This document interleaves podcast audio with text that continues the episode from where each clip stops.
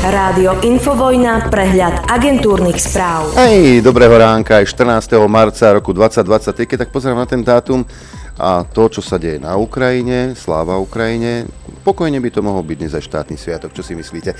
Dobré ránko vám želám, poďme na to, čo nás dnes čaká. Začína sa schôdza parlamentu so 150 bodmi o 13.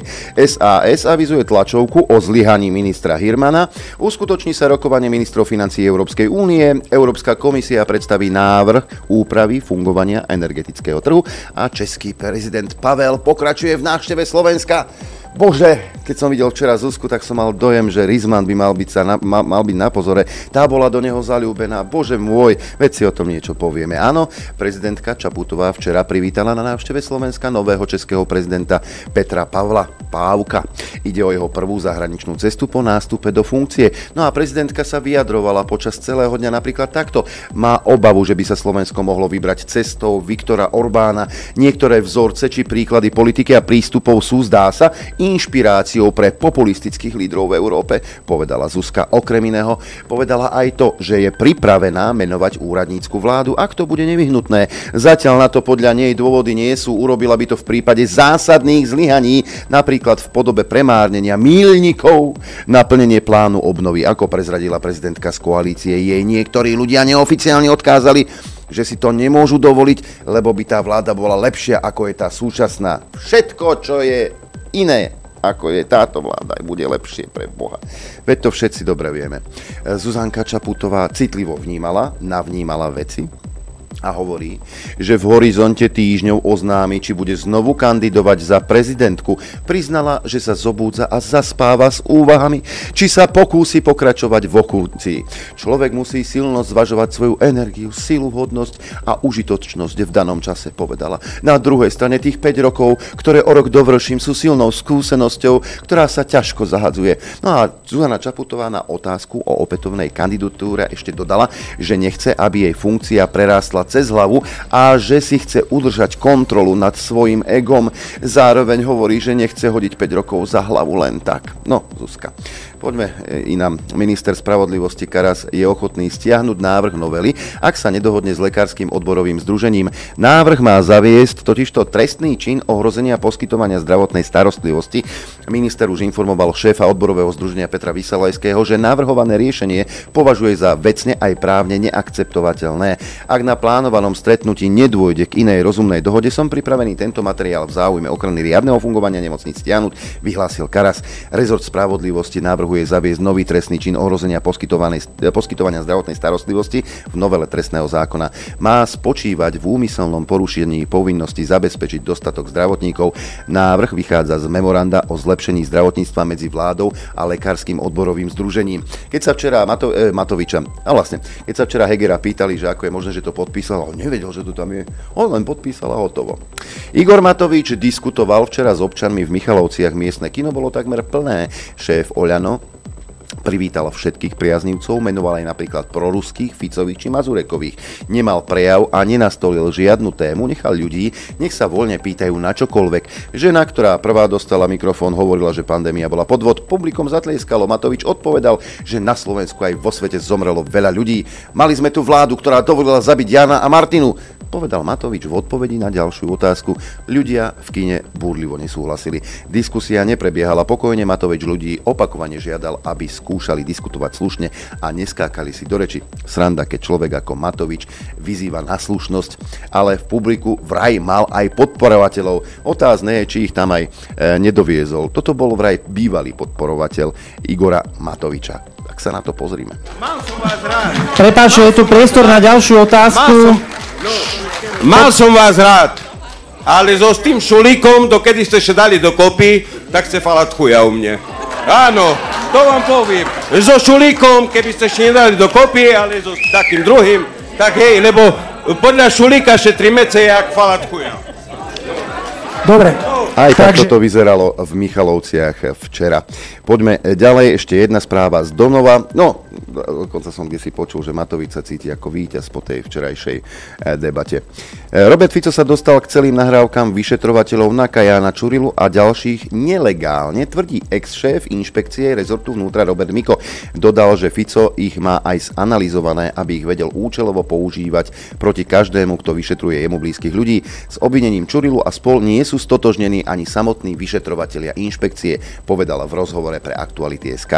A poďme do zahraničia. Čínsky prezident Xi Jinping plánuje navštíviť Rusko a stretnúť sa s Putinom. Ocestovať by mohol už budúci týždeň. Čínsky prezident má telefonovať s ukrajinským prezidentom Volodymyrom Zelenským po prvýkrát od začiatku ruskej invázie na Ukrajinu. Hovor sa má uskutočniť zrejme potom, ako si Xi Jinping na budúci týždeň teda navštívi Mosku. Eh, S odvolaním sa na nemenované zdroje, dobre oboznámené so situáciou, o tom informoval denník Wall Street Journal. Šéf Ruskej bezpečnostnej rady si nemyslí, že za útokom na Nord Stream je Ukrajina. Kiev zničením plynovodu nič nestratil ani nezískal, povedal Nikolaj Patrušev. Ukrajina podľa neho nemala potrebu takýto čím páchať, keď od Nemecka naliehavo potrebuje vojenskú a inú pomoc. Rusko už predtým označilo incident za teroristický útok a naznačilo, že za ním stoja západné krajiny. To Patrušev zopakoval. Na vykonávanie takýchto činov sú určené jednotky zvláštneho určenia s príslušným vybavením a výcvikom. Spojené štáty, americké a Anglicko ich majú. E, Povedal s tým, že Spojené štáty teraz tlačia na Nemecko, aby pristúpilo na priaznivú verziu sabotáže plynovodu. Patrušev vyzval k objektívnemu vyšetrovaniu za účasti Ruska a ďalších dotknutých štátov. Akúkoľvek účasť Moskvy na útoku vylúčil. Británia aktualizovala svoju bezpečnostnú stratégiu. Za najväčšiu hrozbu označila Rusko, za najväčšiu výzvu považuje Čínu. Londýn chce pre vojnu na Ukrajine do budúcnosti intenzívnejšie spolupracovať s Moldavskom a krajinami na Kaukaze či Západnom Balkáne. Stratégia sľubuje aj zvýšenie obranného rozpočtu a nastoľuje otázku Tajvanu. Európska únia, čo sa týka vojny Ukrajine, na Ukrajine, e, plánuje zvýšiť výrobu munície pre Ukrajinu zo závodov 15 skupín v 11 krajinách Európy, uviedol eurokomisár pre vnútorný trh Thierry Breton, ktorý by v tejto súvislosti mal v tomto týždni pricestovať na Slovensko. Musíme postupovať veľmi rýchlo, Zdôraznil s tým, že vojna na Ukrajine sa zmenila na zákopovú, pričom Ukrajinci sú závislí od dodávok munície z Európy. Ukrajinská armáda už niekoľko týždňov žiada Európsku úniu o dodávky munície kalibru 155 mm. Tento typ munície je určený pre boje s vysokou intenzitou. Breton spresnil, že tento týždeň pocestuje do Bulharska a na Slovensko, aby zariadil urýchlené zvýšenie produkcie zbrojárskych firiem. Gruzínsky prezident vyzval ukrajinského prezidenta, aby nezasahoval do vnútropolitickej situácie v Gruzínsku. Irakli Garibašvili sa to um, teda odvážil povedať po minulotýžňovej vlne protestov v Gruzínsku, ktorým Zelensky vyjadril podporu.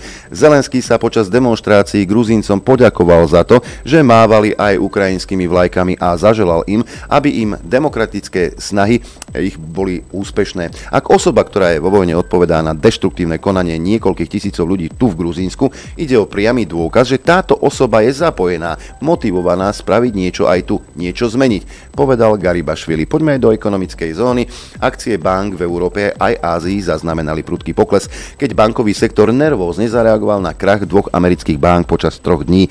Najväčší vplyv na trhy má však stále krach Silicon Valley Bank.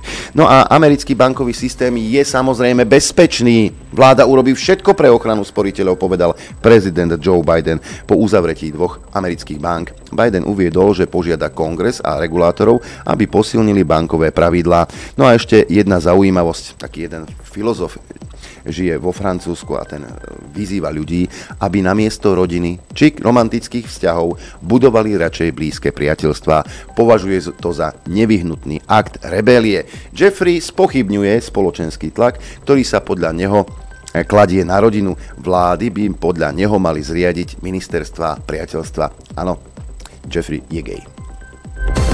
Predpoveď počasia.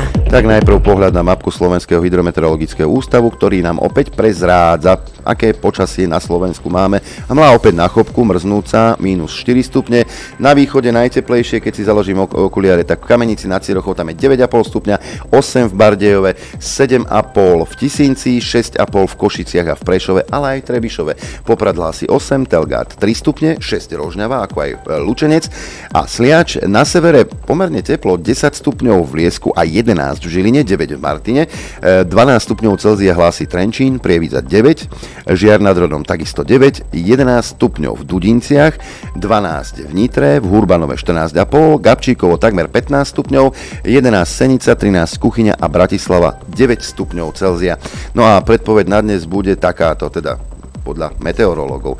Oblačno až zamračené, z počiatku miestami aj zmenšená oblačnosť, postupne na mnohých miestach, na východe ojedinele dážď, prehánky, výnimočne aj búrky, vo vysokých polohách sneženie a bude veľmi teplo. Najvyššia denná teplota vystúpi na 11 až 16 stupňov Celzia, na juhu väčšinou okolo 18. Teplota na horách vo výške 1500 metrov 3 stupne, ale bude fúkať, nepoteším vás. E, bude fúkať rýchlosťou južný vietor 10 až 35 km za hodinu, z rána na severe okolo 45 km za hodinu, v nárazoch 65 až 85 km za hodinu, na horách nad pásmom lesa búrlivý vietor až výchrica. Dopoludne na Infovojne s Adrianom. Tak, je útorok, dobre pozerám do kalendára. Je, tak si ideme vyhodnotiť akčnú peťku. Akčná peťka nám hovorí, že e, ste hlasovali takto. Hlasovali ste počas celého týždňa, za čo vám veľmi pekne ďakujem o malú chvíľu. Budeme telefonovať jednému z vás, ktorý bol vyžrebovaný. Len prezradím, že si vybral e, trojmesačný prístup k telke. No a takto ste vybrali na treťom mieste moja obľúbenkyňa Veronika Remišová. Musíte trieskať hlavu o stenu, pretože my nekradneme. A e, my sa nemusíme za nič hambiť. My všetko, čo sme ľuďom pred voľbami slúbili, to sme aj splnili. My máme čistý štít, nemáme absolútne žiadne kauzy. Áno, Veronička, zvuk na striebornej priečke, tak autorom je Mikuláš Zurinda. Ja som modrý. Táto partia je modrý. Ak ešte niekto v tejto krajine si môže tak trošku robiť nárok, nárok na patent modrý, tak to z časti môže byť kresťansko-demokratické hnutie. Dámy a páni, my sme modrí. A šmolkovia majú smolu. Zurinda si teda zobral patent na modrú farbu. No a zvuk číslo, e, ktorý mal číslo 1, tak prvýkrát po dlhej dobe vyhráva ten, ktorý mal e, číslo 1. A to boli naši páni poslanci, ktorí sa s radosťou takto testovali v Slovenskom národnom povstaní. Mňa to strašne štekle, som sa rehotal tam. A ja sa budem testovať aj zajtra, aj pozajtra, aj ďalšie. Môj zlatý, tak, jak taký trpazlíček však. No a my v tejto chvíli ideme telefonovať a telefonovať ideme tuto za, za rieku Moravu. Tomášovi z Južnej Moravy. Áno. Dobré ráno na Južnú Moravu, tu Šamorín, štúdio Juch. Zdravím Á, Tomáš. dobré ráno, prajem, dobré ráno. A ja, že Moravčina čistá sa, sa vyrinie z rádia. Nie, nie, Slovák. a, a Slováčisko ako repa. Ako sa Slováčisko ako repa ocitol na Južnej Morave? Oženil sa. Práca, a potom sme sa tu spoznali s manželkou, našli si tu domček a žijeme si tu. Á, na Južnej Morave je dobré. Víno. Tak, Mm, á, Parádička. víno, slnko, všetko. Gratulujem, už máš mail uh, u seba Aha, videl na. Gmaili. Áno. E, máš prísť, tak si tušil, že teda tá akčná peťka Tušil som, čakal som telefonát. prinesie šťastie. Gratulujeme, pozdravujeme na Južnú Moravu a možno decko Vinka si tam volá, volá, kedy spolu dáme. Pekný deň prajem. No, bol by som rád, bol by som rád. Ďakujem pekne, pozdravujem aj ja.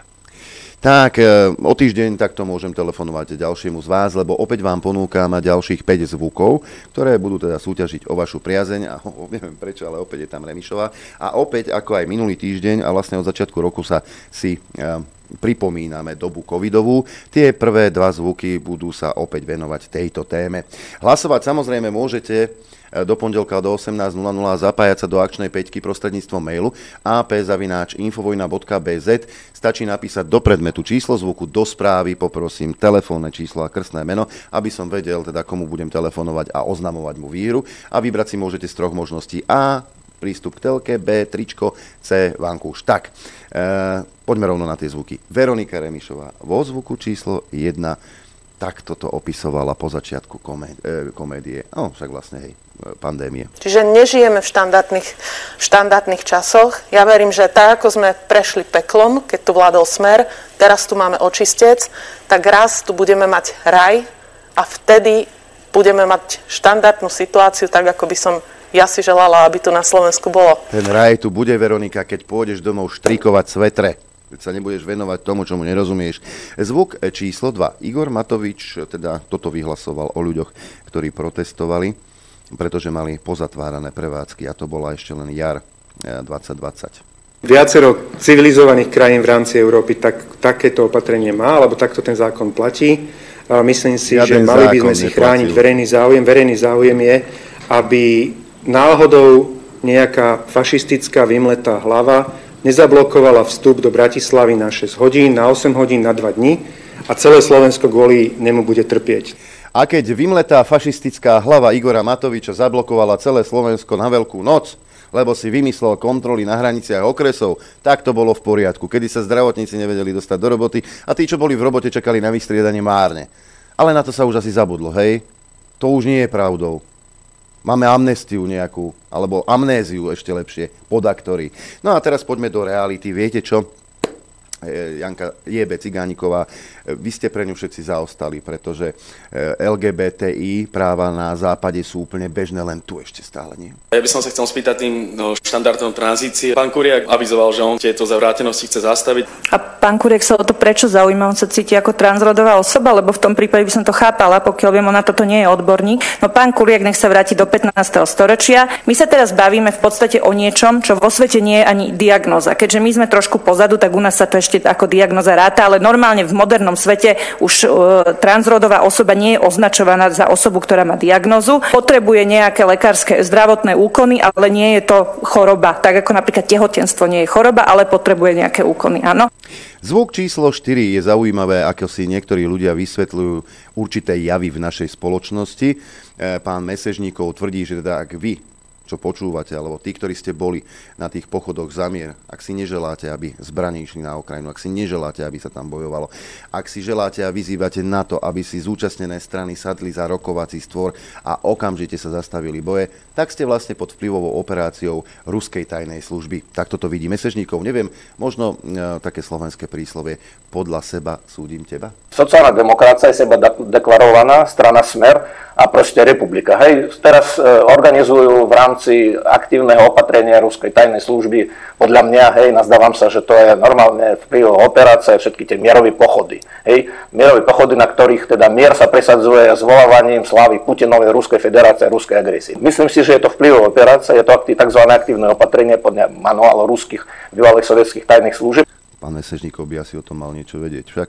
No a zvuk číslo 5, mali sme tu predtým premiéra Igora Matoviča, ktorý teda hovoril, že urobí všetko preto, aby jeho vláda, o jeho vláde sa písalo v čítankách a písankách a dobre, že nie maturitná otázka. A, to bola, a ono to bude ako maturitná otázka, ako absolútne zlyhanie. No a tentokrát zase Edko Slaboduchy Heger sa vyjadril, že teda vznik tej strany raz vyjde v memoároch. Podľa mňa len v čiernej kronike. Kto a kedy vymyslel ten názov demokrati? Bolo to ešte pred e, tým, alebo potom, ako sa vymyslela Modrá koalícia? To jedného dňa, keď vydáme knihu, tak to bude v memoároch. A bude to pekný príbeh. Mhm. Uvidíte. Ako pre koho. Takže zvuk číslo 1, za ktorý môžete hlasovať mailom, má e, autorku Remišovú, dvojku Matovič, trojku Cigániková, štvorku Mesežníkov a peťku Heger. Ešte raz opakujem, mailová adresa apzavináč.infovojna.bz No a teraz sa poďme pozrieť, čo sa včera dialo e, teda v Bratislave, e, pretože prišiel mm, oficiálny, teda terajší prezident Petr Pavel. Vždy ak um, teda je zvolený prezident či už na Slovensku alebo v Česku, tak český prezident je na prvú návštevu na Slovensko a slovenský do Českej republiky. Je to taká milá mm, akcia, ktorá poukazuje na to, že kedysi sme boli jedným štátom. No a predstavte si, že mali aj svoj program včera v Bratislave. Napríklad Český prezidentský pár si uctil na Bratislavskom námestí SMP aj pamiatku zavraždeného novinára Jána Kuciaka a jeho snúbenice. Český prezident Petr Pavel s manželkou si uctili aj pamiatku zavraždených Matúša Horváta a Juraja Vankuliča pred barom Tepláreň na Zámockej ulici v Bratislave. ja neviem, bol tu holandský kráľovský pár, boli tu iné návštevy, to naozaj iné pietné miesta na Slovensku nemáme. Čo tak, keby Zuzka Čaputová povedala svojim poradcom, že si pripomíname aj iné tragédie v, v histórii slovenského národa? Čo tak e, napríklad uctiť si Štefánika a ísť na mohylu? Alebo len sen do Šamorína. Tu je taký pekný pamätník, pretože Štefánik tu na miestnom gymnáziu evangelickom študoval. Alebo, čo ja viem, do Černovej. Zlé jazyky hovoria, že tam, je, tam nepáchla ani predtým, ako nebola prezidentkou. Alebo iné pietné miesta, ako je, čo ja viem, Skýcov, Kľak, alebo Nemecka a ďalšie. A pripomínať si určité udalosti. Či e, podľa toho, ako teda chodíte, pani prezidentka s týmito návštevami po týchto miestach, to má naznačiť niečo o vás? Akúsi vašu seba prezentáciu? Asi hej. A dosť o tom teda píše aj Edo Chmelár, pretože sme tu mali ten sme tu mali ten holandský pár a dosť rozčulilo Chmelára, jej seba prezentácia, lebo nič iné to nie je. Už mnohokrát som musel konštatovať, že väčšina ľudí má veľmi nízke právne povedomie o úlohách a právomociach hlavy štátu, hraničiace až so štátotvorným bezvedomím. Nie len, že sa milne domnievajú, že jedinou povinnosťou je reprezentovať, ale majú aj veľmi skreslené predstavy o tom, čo to znamená, že hlava štátu podľa ústavy reprezentuje Slovenskú republiku navonok, ale i dovnútra. Mnohí si stále myslia, že to znamená pekne sa obliekať, dobre vyzerať a milo rozprávať. Na toto si však ten drahý úrad nevydržiavame. Dôstojné vystupovanie na verejnosti je len jedným z predpokladov na to, aby ste mohli zastupovať záujmy štátu. Štátna reprezentácia nemá byť reprezentáciou samotnej osoby, ale toho najlepšieho, čo v štáte máme. Deje sa však pravý opak. Nemohli sme si nevšimnúť, že Zuzana Čaputová bola z návštevy holandského kráľovského páru úplne unesená. Ja len dodávam, z Petra Pavla bola úplne v orgazme. Rozplývala sa nad tým, aké to bolo úžasné, historické a neopakovateľné, akou obrovskou cťou jej bolo sprevádzať takýchto významných hostí, ako si ju získali svojou otvorenosťou a dokonca nadobudla pocit, že ich partnerstvo prerástlo do priateľstva. No, Trochu mi to pripomenulo Mikuláša Zurindu, ktorý sa dvakrát stretol s Georgeom Bushom a už ho nazýval svojim dobrým priateľom. Ale dobre, nechcem sa na tomto mieste podrobne rozpisovať ani o tom, že prezidentka úplne zabudla na republikánske tradície. Nikto ju nevyviedol ani z ilúzie, že dvaja holandskí feudáli nie sú ani náhodou partnery formálne demokraticky zvolenej prezidentky na 5 rokov a jej frajera, že keď sa už hrá na princeznu, tak by mala vedieť, že kráľa neoslovujeme ani excelencia, ani výsosť, ale vaše veličenstvo a hlavne by sa mala naučiť, že sa to píše s veľkými písmenami, aby nevyzerala popri nich ako malomešťačka z pezinka. Ale toto sú len nevyžiadané rady pre náš stále deravý štátny protokol. Čo ma však zarazilo oveľa viac, neboli tieto formálne záležitosti, ale oveľa vážnejšie nedostatky. Keď v decembri minulého roka odhalili na Rázosovom nábreží v Bratislave hrob neznámeho vojaka, všetci ústavní činitelia jasali, že Slovenská republika má po 30 rokoch svojej nezávislosti konečne oficiálne najvyššie štátne protokolárne miesto. Zuzka sa na mieste nechala počuť, že toto je symbol skutočného vlastenectva. Odtedy prešli 3 mesiace, mali sme tu niekoľko štátnych i jednu kráľovskú návštevu, no ani jedna nevzdala úctu pri hrobe neznámeho vojaka. To nie je maličkosť. Na čo sme po toľkých rokoch aj to na nevhodnom mieste konečne vybudovali oficiálne protokolálne miesto, keď ho vôbec nevyužívame. Chápem, že to bežným ľuďom nehovorí nič už menej, že na to neupozorňujú novinári, ale tieto miesta sú vo vyspelom svete prvé, ktoré navštevujú E, oficiálne zahraničné delegácie. Ak nie, veľa to hovorí ale o nás. Namiesto toho zavedla Zuzana Čaputová holandského kráľa a kráľovnú do Gejbaru. Párik monarchov si priviedol z Holandska umelcov, Zuzana Čaputová im podľa vlastných slov s hrdosťou ukázala na parkovisku pred Bilou zálohovanie petfliaž. A hoci boli viditeľne zmetení, slovenská prezidentka si myslí, že ich to zaujalo a že je to výborná správa. Ako len to povedať? Je iste právom každého prezidenta ukázať svojim hostom niečo špecifické, čo mu je blízke, ale pri tom všetkom by nemal zabúdať, že cieľom je predstaviť Slovensko ako príťažlivú krajinu pre všetky, po všetkých stránkach. Asi na to musíte byť osobnostne vybavení a mať všeobecné vzdelanie, rozhľad na to, aby ste vedeli posúdiť, čo je dôležité. Neviem si predstaviť, že by som výnimočnú príležitosť nevyužil na to, aby som takýmto hostom neukázal to najlepšie, čo tu máme. Pamiatky zapísané v svetovom kultúrnom a prírodnom dedictve či najvýznamnejšie osobnosti kultúry, vedy a techniky. Čaputová im ukázala Moniku Tódovu a na štátnu večeru pozvala kamarátov z progresívneho Slovenska, proamerických lobbystov a svojich obľúbených novinárov. Na to mi dochádzajú slova. Čistá hamba. Ale hlavne, že sa hrá na kráľovnú. Viete, čo mi to všetko pripomenulo? Keď bol na návšteve Slovenska švédsky král Karol XVI Gustav a Rudolf, Rudolf Schuster ho e, donútil kuť hríle v Medzeve. Tomu sa ešte neochotne podriadil, ale vypiť si s ním Driekovicu už odmietol. Vtedy sa novinári išli zadúšať od kritiky, ale dnes sa ich hyperkritickosť kam si stratila. Ako som však na začiatku naznačil, reprezentácia nie je jediná a dokonca ani najdôležitejšia povinnosť hlavy štátu. V čase, keď je na Slovensku najhlbšia politická a ústavná kríza, sa prezidentka tvári, že ju novinári obťažujú otázkami o riešení o jej riešení, lebo ona je na výlete s párikom feudálov. Nech si to vraj politici vyriešia sami a neskrývajú sa za ženskú sukňu. Ako by sa jej bytostné problémy, jej bytostné problémy Slovenska netýkali. Už chýbala už len okrídlená veta. Klasika, nevyrušujte, tu sme pri kráľovskom obede, teda pri žatve. Situácia, keď si viacerí členovia odvolanej poverenej vlády na čele s premiérom založia vlastnú stranu a zoberú tak väčšinu kresiel najsilnejšiemu vládnemu hnutiu, ktoré vyhralo voľby, nemá v demokratických dejinách obdobu. Naša pseudokráľovná však v prestávke medzi predkrmom a polievkou nevidí dôvod na vymenovanie úradníckej vlády. Uvedomujete, teda uvedomuje si vôbec, že postup, ktorý si zvolil Heger a spol, má takmer všetky znaky prevratu? Chápe táto osoba vôbec, že tam nie je na okrasu, ale práve na takéto krízové situácie, ktorých riešenie e, vyplýva ako povinnosť priamo z ústavy, priamo jej ak nie je schopná ukončiť túto frašku, potom by mala skončiť sama. A keďže je nereálne, že to aj urobí, zapamätajte si aspoň, ako zanedbáva svoje povinnosti, aká neschopná je podať presvedčivý politický výkon, ako opakovane dáva najavo, že plní záujmy zahraničných mocností a nie vlastného ľudu. A už nikdy sa pri voľbách nedajte oklamať marketingovým pozlátkom. A pri tejto vete sa zastavím posledné Eduarda Chmelára. E, že plní záujmy zahraničných mocností a nie vlastného ľudu.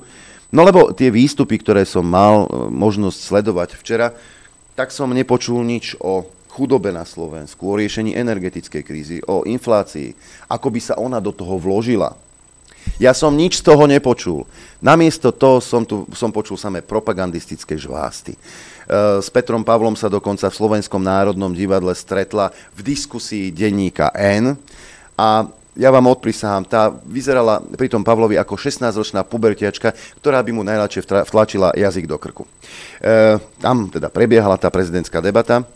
Ja by som to skôr označil za oficiálny začiatok predvolebnej kampane. Určite jej uverím, že nemôže zaspať, lebo tu ho rozmýšľa, či bude znovu kandidovať. Musí, čo by robil Rizman. Obaja sa v úvode vrátili k návšteve slovenskej prezidentky v jeho volebnom štábe. Pavel to označil za mimoriadné a príjemné prekvapenie. Bola to atmosféra, ako keby prišla roková hviezda povedal Petr Pavel. Čaputová odpovedala aj na otázku, či by v prípade úspechu Andreja Babiša navštívila aj jeho volebný štát. Štáb pripomenula, že úspech Petra Pavla bol očakávaný a predpovedali ho všetky prieskumy. A v prípade, že by sa to nepotvrdilo, Praha má veľa krásnych miest, ktoré by sa dali navštíviť, reagovala Zuzka. Ďalšou témou, ktorú otvorila, Zuzanu Čaputovú mrzí, že na Slovensku doteraz nie je úprava registrovaných partnerstiev, aká funguje v Česku. Mali by sme mať všetci rovnaké práva a možnosti, povedal Pavel. Pavel je proti odstrkovaniu akejkoľvek skupiny, či už LGBTI plus ľudí, alebo na základe náboženstva. Počas svojej návštevy Slovenska si uctil aj pamiatku obeti teroristickej vraždy na Zámodskej ulici. Škoda, že si Petr Pavel nevšimol aj tú vec, že ľudí z opačným názorom alebo s iným názorom, rozumej, s nesprávnym názorom, sa snaží spoločnosť, tá malá ukričaná liberálna spoločnosť, vytlačiť na okraj. Ale to asi zrejme mu nikto nepovedal, alebo pán Petr Pavel ani Zuzana Čaputová to správne nenavnímali. Ale opäť dôležitejšia vec, Zuzana Čaputová a Petr Pavel plánujú spoločnú cestu na Ukrajinu počas apríla. Hovoril som včera s prezidentom Zelenským, dohovorili sme sa na tom, že cesta by v závislosti od bezpečnosti mohla prebehnúť počas apríla. Zhodli sme sa s pani prezidentkou, že by sme šli spoločne. Taká cesta by mala nielen praktický, ale aj symbolický význam. A povedali samozrejme kopec ďalších vecí. Ale e, pani Čaputová sa nevenovala naozaj veciam, ani sa nevenuje naozaj veciam, ktoré trápia slovenských ľudí, nie ukrajinských ľudí, slovenských ľudí, občanov Slovenskej republiky. táto okrasa pánskych ložníc absolútne nerieši dôležité veci, či už teraz e, lekárov, nemocnica sa nemá, lebo je Heger neschopný, tento multifunkčný kuchynský robot. Povedala, že pri zásadnom zlyhaní ich e, vyhodí z tých kresiel. Už to, že Heger a kompánia, ako napísal uh, Chmelár, v podstate urobili, urobili puč a vzali si všetky ministerstva, teda všetky, väčšinu ministerstiev, ktoré malo predtým Oľano. Už toto by malo naštartovať túto paničku, aby začala konečne niečo robiť ale ona citlivo vníma a zaspáva s tým, že rozmýšľa nad tým, či bude kandidovať. Dokonca aj naše liberálne médiá ospevovali túto dvojicu, dokonca ich videli ako nejaký monarchistický pár. Bože môj, cez ktorý potom spojíme Československo, či čo. Čaputová s Pavlom ukázali, že môže zvíťaziť istý monarchistický model, keď prezident určí aj pravidlá správania. Všíma si sociológ Michal Vašečka. V minulosti boli pre rôznych pre, prezidentov bohužiaľ typické hlúpe žarty. Pre Václava Klausa Miloša Zomana v Česku či Gašparoviča a Šustra na Slovensku prinieslo to veľa nešťastných príbehov. Hlúpe žarty, fajn, ale hlúpo, hlúposť samotná No a tu žiaľ Michal Vašečka nevidí. Ani to, že Čaputová nevyužíva svoje kompetencie a nekoná. No a ešte Jedna vec, Zuzana Čaputová a Petr Pavel si rozumeli aj na pódiu. Tabery, Vašečka či Šimečka zhodnotili ich debatu v Bratislave, píše denní gen. Už si skoro nepamätáme časy, keď som sa nemusel báť, že český prezident urazí susedov. Nachádzame sa vo výnimočnom okne dejín, keď sú si hlavy štátov názorovo aj ľudsky blízke. To je dobre nielen pre Česko a Slovensko, ale aj pre Európu a celý demokratický svet vraví šéf-redaktor Respektu Erik Tabery. Tak takto opisovali tú debatu eh, mainstreamoví novinári. No ale ešte jedna vec tam zaznela no, z Zuzany Čaputovej. Dezinformácie rozleptávajú súdržnosť našich krajín, ktoré sú potrebné pri prekonávaní kríz. Preto boj proti hybridným hrozbám treba posilniť aj v spolupráci s Českom, vyhlásila prezidentka Čaputová pri príležitosti návštevy českého prezidenta Pavla. Zrejme si Zuzka nevšimla, čo sa deje na mediálnej scéne že názory niektorých ľudí sú vytlačené na okraj, ako som už spomínal. Dokonca sa uvažuje aj o zákone, ktorý by týmto krikľuňom zavrel hubu. No ale už zavierate hubu dokonca aj mainstreamovým médiám, lebo si dovolia odvysielať niečo, čo sa vám nehodí do krámu, ako píše Dag Daniš, televíziám hrozí vojnová cenzúra. Kto vybočí z propagandy, narazí. Kde si ty teraz, Zuza, ktorá hájiš slobodu a práva menšín a slobodu názoru? Zuza, halo, kde si? Toto si asi nenavnímala. Absurdné pokusy o cenzúru v teatri majú pokračovanie. Televízii hrozí pokuta od mediálnej rady za rozhovor s americkým ekonómom Jeffrey Sachsom, ktorý kritizoval politiku vyzbrojovania Ukrajiny a blokovanie rokovaní o miery. Politika väčšiny médií a mediálnej rady začína páchnuť komunistickými praktikami spred roka 89. Je choré, aby v televízii hrozil trest len za to, že urobila rozhovor s hosťom, ktorý slušne a vecne kritizoval vojenskú politiku krajín Severoatlantickej aliancie. Mediálna rada tvrdí, že teatri mohla rozhovorom porušiť pravidlá objektivity a nestrannosti, pretože vraj nezabezpečila kritiku polemických tvrdení Saxa. Tento argument je celkom zvrátený a mimo reality. Televízie predsa robia celkom bežne rozhovory s jedným respondentom, väčšinou s tým správne zorientovaným ako Káčer, Náď, Korčok, Hirman, Mesežníkov, Duleba, Macko a tak ďalej a tak ďalej. Mediálnej rade takýchto prípadoch nikdy neprekážala jednostrannosť. Zakročiť zvykne len vtedy, keď sa občasne objaví v televízii rozhovor s niekým, kto vybočuje z predpísanej propagandy. Zrazu sa má skúmať, či bolo vysielanie dostatočne vyvážené. Teatrojka sa pripravuje na pokutu. V minulosti už rada napomenula za nevyvážený rozhovor s Jurajom Draxlerom. Tvrdil, že kríza na Ukrajine je následkom geopolitického konfliktu medzi Severoatlantickou alianciou a Ruskom. Samozrejme s názorom Draxlera nemusíme súhlasiť, no zakazovať, aby bol zverejnený, to by viedlo k návratu starých dobrých komunistických praktík k informačnej klietke. To isté platí o názoroch Jeffreyho Saxa. V slobodnej spoločnosti je predsa celkom legitímne kritizovať politiku NATO, ktorá tlačí na vyzbrojovanie Ukrajiny a zároveň tlačí na blokovanie mierových rokovaní. Moderátorke sa vyčíta, že nekorigovala sporné tézy Saxa o tom, ako Západ na jar 2022 potopil mierové rokovania Ukrajiny s Ruskom. Vraj mala slova Saxa spochybniť, pretože pôsobili konšpiračne. Dnes už vieme, že táto námietka je nezmyselná. Na to, ako Spojené kráľovstvo v marci 2022 priamo v Kieve blokovalo mierové rokovania, upozornili samotní Ukrajinci, konkrétne Ukrajinská pravda. Vtedajší britský premiér Johnson pricestoval na neohlásenú návštevu Kieva a varoval Ukrajincov, že ak pristúpia na rokovania s Ruskom o prímerí, Západ im nedá bezpečnostné záruky. Vo februári to potvrdil aj izraelský expremiér Bennett. Rokovania Ukrajina-Rusko podľa neho zablokoval Západ. Ekonom Sachs v teatri nešíril nejaké konšpiračné eh, teórie ani sporné tvrdenia. Vystupoval slušne, racionálne, realisticky a s dobrým úmyslom podporiť ukončenie vojny. Práve v tom však bol problém. Spochybňovať kampaňové heslá štátnej politiky má byť opäť tabu. Choré konanie rady proti TA3 má celkom nutné, nutne choré následky cenzúru, vojnovú cenzúru. Televízie, ktorým hrozia za kritické relácie pokuty, budú vo vlastnom záujme cenzurovať svoj obsah. Vlastne mm, budúci čas je zbytočný. Deje sa to už teraz v teatri. Televízia chystala rozhovor s americkým ekonómom dva mesiace. Keď bol pripravený, prešiel kontrolou a zaradil sa do vysielania. Problém nastal až po zverejnení rozhovoru. Pravdepodobne sa ozval niekto z pobúrených majiteľov pravdy.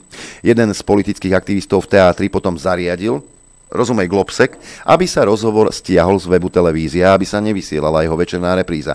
Televízia vrátila rozhovor späť na svoj portál až po vlne verejnej kritiky. Podobné tlaky a autocenzúru cítiť aj v iných televíziách. RTVS musela verejne slúbiť, že už nebude oslovať bezpečnostného analytika Šándora. Ten sa previnil tvrdením, že niektoré rakety, ktoré dopadli na civilné objekty v Kieve, môžu byť tie z ukrajinského protivzdušného systému, keď minuli ciele. Napokon podobne sa vyjadril aj poradca ukrajinského prezidenta Arestovič, dnes už bývalý poradca. Za kritické reči ho umlčali a odvolali. Podob, inak mimochodom podobné skúsenosti má aj Martin Koller v Českej televízii. Jednoducho, slovenské televízie a médiá všeobecne sa pod tlakom vojnového aktivizmu zradikalizovali. Vytratil sa z nich duch kritickej polemickej žurnalistiky a stáva sa z nich zbraň v informačnej vojne. Ich misiou je slúžiť na poli vojnovej propagandy. Kto zaváha, ten okamžite narazí na údania dozorcov, verejné odsúdenie a hrozbu pokút. Vlastníkom pravdy pritom celkom uniká, že sa v tom prípade a v tomto zápase mentálne blížia k eštebákom. A teraz sa opýtam, pán Pavel, poprípadne pani Zuzana Čaputová. Toto sú tie demokratické hodnoty, ktoré obhajujete? Toto sú tie hodnoty? Naozaj? Dobré ráno vám prajem zo štúdia Juch. Nemusíte ma ľutovať, že Norbert nevysiela, pretože v tomto štúdiu nie som sám. Triečka my sem pristáli v štúdiu. E, dve Janky a jedna Juditka. E, takže nie som sám. Nemusíte sa o mňa báť, nezožerú ma, lebo je tu aj Tomáš Lašák tam vedľa, takže ten ma bude ochraňovať. E, a budeme sa baviť o čom? Ale najprv samozrejme dámy privítam. Najprv táto dvojica, Judita Lašáková. Dobré ráno všetkým, ktorí počúvajú a pozerajú.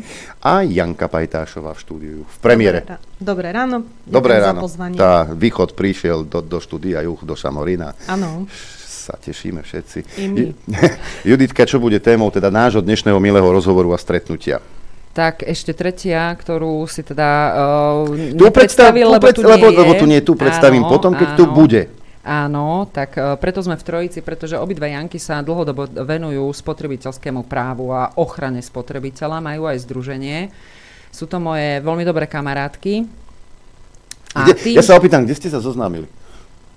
Uh, na východze keď nehovor, som bola na východe. Prosím ťa, nehovor po východňarsky, keď no, nevieš, lebo to znie tak strašne chujovo. neprovokujú otázky, na ktoré nechceš odpoveď.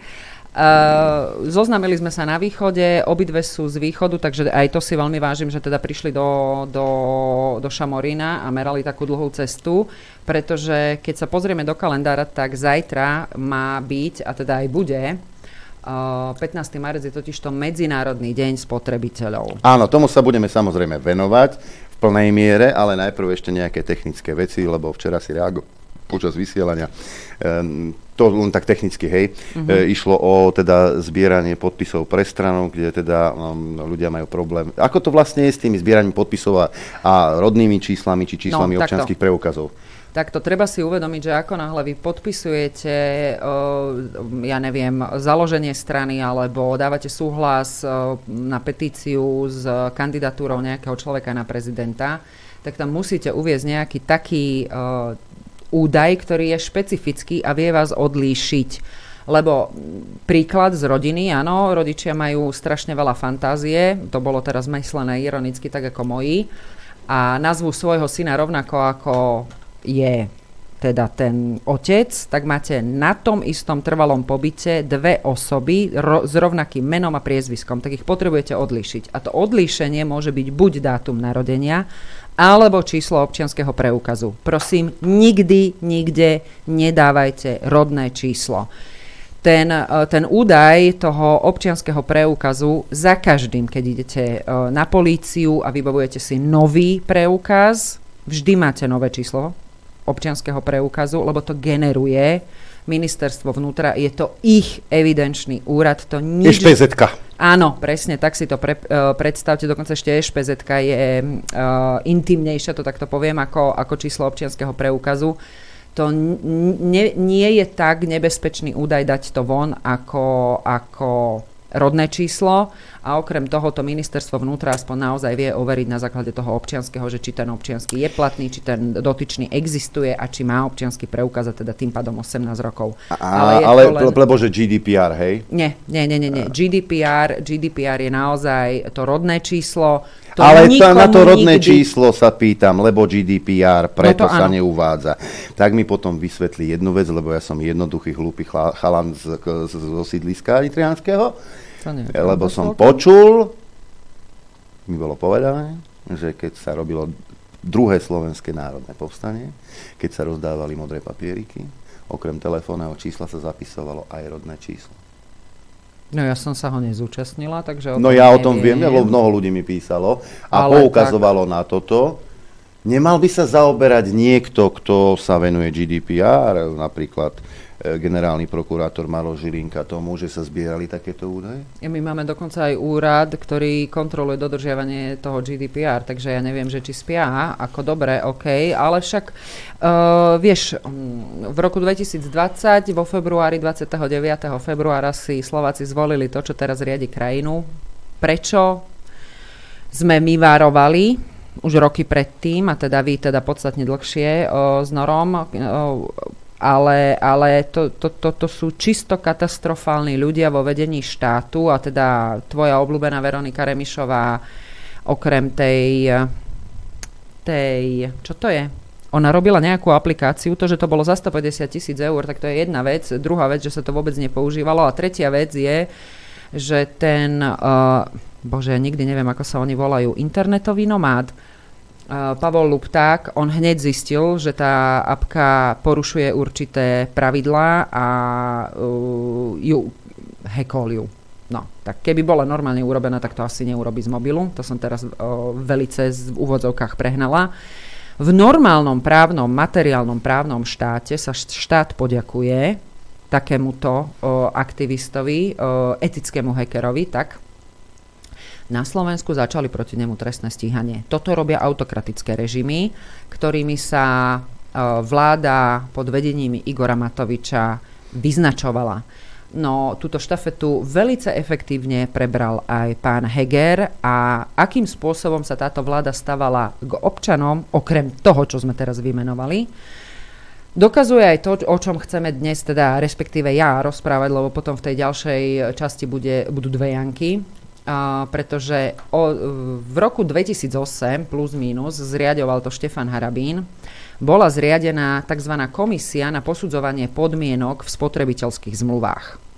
Táto komisia na podne, posudzovala na podnety občanov nekalé obchodné praktiky a všeobecné zmluvné podmienky. Fungovalo to takým spôsobom, že ak sa s vami začal súdiť nejaký subjekt, s ktorým ste mali uzatvorenú nejakú takúto zmluvu, vy ste dali podnet na túto komisiu, komisia to vyhodnotila, spoznámkovala, pripomienkovala a to, keď ste odnesli na súd, tak tí sudcovia, napriek tomu, že to nebolo záväzné, sa tí sudcovia k tomu aj prikláňali. Ja neviem, či si pamätáte tú vetu Štefana Harabína, tuším, že to odznelo už aj na Infovojne, Myslím si, že tu som to počula. On uh, vždy sa stával k takýmto sporom tak, uh, že ak uh, je ten spor že výrazný v prospech jedného, jednej alebo druhej strany, tak potom áno. Ale keď si sudca nie je istý, tak Štefan Harabin vždy hovoril, že sa vždy treba prikloniť k tomu, k tomu slabšiemu. čo aj teda, e, čo sa týka aj ochrany spotrebiteľa, aj platí, lebo je to aj podľa zákona slabšia e, strana sporu. No ale čo sa stalo s touto komisiou, respektíve akým spôsobom táto komisia, ktorá naozaj pomáhala spotrebiteľom, a to teda nebola jediná vec, kde spotrebitelia pomáhali, tak ja premostím z roku 2008, Janka už vidím, že si tu robí poznámky, hneď ma doplní. Ale ja toto považujem za nutné povedať. Ono totiž to, uh, mám, ja to mám otvorené, takže to prečítam. Máme tu návrh vyhlášky Ministerstva spravodlivosti Slovenskej republiky o komisii na posudzovanie podmienok v spotrebiteľských zmluvách. A teraz dobre počúvajte. Navrhujeme zrušenie komisie na posudzovanie podmienok v spotrebiteľských zmluvách alebo vyňatie finančného sektora z jej pôsobnosti. Rozumieme si? Čiže finančný sektor znamená banky a my, nebankové subjekty. subjekty majú byť z tohto vyňaté. Olala. Áno, a počúvaj dátum. Sedíš, Aďo? Tri, 37.2020. To už za vlády e, Igora Matoviča. No, nie, oni nechránia banky, oni chránia spotrebiteľa, oni chránia občana. Toto je lebo, tie... lebo ako povedzme si otvorene, aj poskytnutie úveru je služba. Dobre som pochopil. Čiže som spotrebiteľ. Čiže sa, by sa to malo týkať aj tohto. Uh, oni to dali dokonca, takto, takéto veci by mali fungovať a Janka má opravy, ak hovorím uh, zle, takéto veci by ma, mali fungovať pod ministerstvom spravodlivosti a nie pod ministerstvom hospodárstva, prípadne na MBSK, pretože toto nie sú subjekty, ktoré budú chrániť spotrebiteľov. Je tak? No ide o konkrétne o tú komisiu. Keď, keď ešte ťa opravím, vlastne to bolo na poput Štefana Harabina, ale bola, bola zriadená vyhláškou, aby potom si nemala komentáre, že Zase sa nie si nevie, vzdelaná a podobne, ale to došlo len k omilu. No a takže áno, finančný sektor znamená bankové, nebankové subjekty, takže ako náhle beriete, berieš úver, tak samozrejme si spotrebiteľ chceli to vyňať a je to návrh vlastne Slovenskej bankovej asociácie, je to voľne dostupné na internete. My sme s Jankou za združenie aj pripomienkovali tento, sme sa zúčastnili legislatívneho procesu a pripomienkovali sme tento návrh, o tom bližšie v ďalšom kole. A teraz nadviažem na to, čo hovorila Judit. E, táto komisia, o ktorej hovoríme, a ktorá bola plne funkčná, fungovala, bola zriadená priamo na ministerstve spravodlivosti.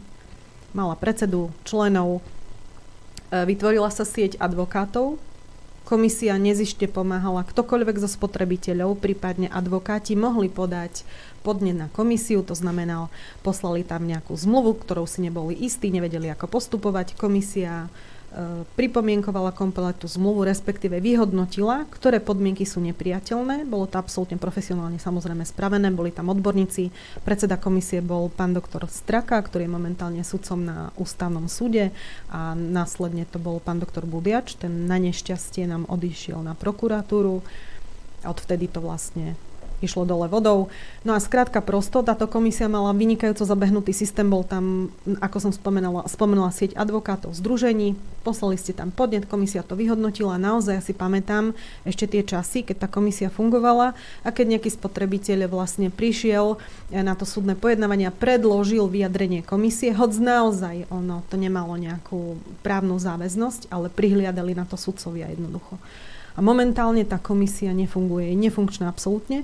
Ktokoľvek si môže vlastne rozkliknúť na stránke Ministerstva spravodlivosti. Posledné podnety sú tam niekedy z roku 2019. Uh, podľa našich informácií teda ten návrh javí sa, že prejde, pretože legislatívny proces už uh, nie je dostupný na internete, okrem tej toho návrhu Slovenskej bankovej asociácie, myslím, že ešte aj asociácia poisťovní mala obdobnú, obdobnú pripomienku a už by to malo byť na vláde. Takže potichučky zrejme tú komisiu zlikvidujú a je to preto vhodné mať na ministerstve spravodlivosti aj tak, ako to bolo, pretože je nelogické na ministerstve hospodárstva, kde sú protichodné záujmy, aby takáto komisia zriadená bola. Paradoxne, my sme členmi e, komisie, ktorú zriadila opozičná poslankyňa pani inžierka Magdalena e, Sulanová. Je to pri výbore, e, neviem presne ako sa to volá, výbor Naozaj. jedno. Je to nepodstatné, je to na ministerstve hospodárstva. Už aj z toho plinie to, že ja som to tak vnímala, že jednoducho nemá žiaden zmysel tá komisia. Lebo čokoľvek tam napadáte, čokoľvek pripomienkujete. je to Oni také- si aj tak spravia po svojom. No spravia si tak, že samozrejme, že sanujú vždy tých, tých podnikateľov. A na tej komisie má to taký medzirezortný, mm, taký, jednoducho z, m- z rôznych rezortov sa tam zúčastňujú e, ľudia, Slovenská obchodná inšpekcia, z ministerstva spravodlivosti, ale jednoducho to nevedie k ničomu, lebo je to zriadené práve na tom e, ministerstve hospodárstva. Aby som tomu rozumel, lebo hovorím, som jednoduchý chlapec. Ak to teda prejde, tak ochrana spotrebiteľa javí, v tom bankovom sektore bude tzv. nulová. To znamená, ak banka poskytne produkt, ktorý je nevyhovujúci pre toho, pre toho spotrebiteľa, ktorý ho podpíše, alebo nejaká poisťovňa podpíše poistnú zmluvu so spotrebiteľom, s klientom, takú, ktorá e, v, krátkodobej či dlhodobej, dlhodobom výhľade bude pre tohto e, klienta nevýhodná. A on si to všimne po dlhšom čase, hej, že aha, ale toto to, to, toto nie je to, čo som ja vlastne chcel, Uh, bude to chcieť napadnúť a povie, no nie, toto nie, toto ja nebudem plniť, lebo to nie je v môj prospech, bude sa chcieť obrátiť niekam, nebude sa mať kam, lebo je to vyňaté. Dobre som to porozumel. Momentálne sa javí, že od 2019 tá komisia nefunguje, ale ide o to, že samozrejme teraz už funguje aj Združenia občianske, aj sú advokáti, ktorí už rozumejú viac tomu spotrebiteľskému právu ako v roku 2012-2014. A teraz vlastne, áno, presne to bude takto. Jednoducho chcú ju zlikvidovať, pretože komisia, teraz som si spomenula, je to výbor pre hospodárske záležitosti a tá komisia, na ktorú ja som poukazovala, že bola zriadená a čo má to medzirezortné zastúpenie, ona vám nepodá takýto výklad. Lebo to je vlastne združenia, sa, sú tam účastí nejakí advokáti a môžete stále pripomienkovať, čo by trebalo zlepšiť, podávate to na ministerstvo hospodárstva, ktoré s tým jednoducho za 3,5 roka neurobilo nič. Ale áno, Uh, ide o to, že tá komisia slúžila ľuďom, ktorí si nemôžu dovoliť advokáta. Tá komisia pôvodne zriadená na ministerstve spravodlivosti. Čiže sa bavíme o dvoch 2008. rozdielných. Áno, o dvoch rozdielných. Táto z roku 2008, ktorá bola zriadená práve na pomoc spotrebiteľom, javí sa, že od 2019 to už nefunguje. A bola určená práve tým, ktorí si nemohli dovoliť advokáta a nevedia, že fungujú nejaké združenia, voči ktorým ja mám nejaké výhrady, to potom sa s kolegynkou Jankou Tylňakou k tomu dostaneme, ale áno, už je veľký problém. Predtým jednoducho stačilo tam podať tú zmluvu, mám zmluvu, nie som s ňou spokojný, posúďte mi ju, poslali, dalo sa obrátiť na súd. Teraz jednoducho štát ľudí o túto možnosť pripraví.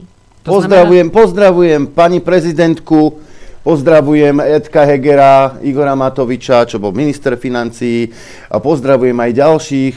Takto vám kývam do kamery, halo, vy ste tu boli pre ľudí, vy ste sa búchali do prs, ako budete robiť, do roztrhaného tela budete pracovať pre ľudí. A aj hľa, pravda je niekde inde. Aby nedošlo teda k omilu, ty sa ešte stále môžeš obrátiť na súd, len už nemáš tú barličku, ktorá ti takýmto spôsobom pomôže. Čiže, Samozrejme. čiže ten, ten, ten medzistupeň ti chýba a koľko je takých spotrebiteľov, ktorí vedia o tom, že môžu ísť na súd? Lebo ty, keď si nie si istý a namiesto toho, aby si išiel za advokátom, tak si to rovno poslal tej komisii a tá komisia ti zadarmo, za štátne peniaze urobila, teraz to poviem veľmi prehnané, posudok, ten ti prišiel a s tým si mohol ísť tvoj ad, už za advokátom, že prosím vás, poďme na súd. Hej? Prípadne stačilo, aby to podal priamo na, na súd a súdy naozaj na toto prihliadali. Lebo boli tam profesionáli, ľudia, ktorí sa tomu venovali, ľudia, ktorí participovali na legislatívnom procese. Takže teraz je snaha opäť, ten legislatívny, opäť tým legislatívnym procesom túto komisiu absolútne zlikvidovať. Robí sa to v tichosti a my sme sa to takisto dozvedeli úplne náhodou. Ešte šťastie, že existujú takí ľudia, ktorí sa tomu venujú samozrejme a že existujú aj ľudia ako napríklad Igor Kopčok ktorého poznáme a ľuďom, ktorí takéto pro, problémy majú, pomáha. Pozdravujeme Igor.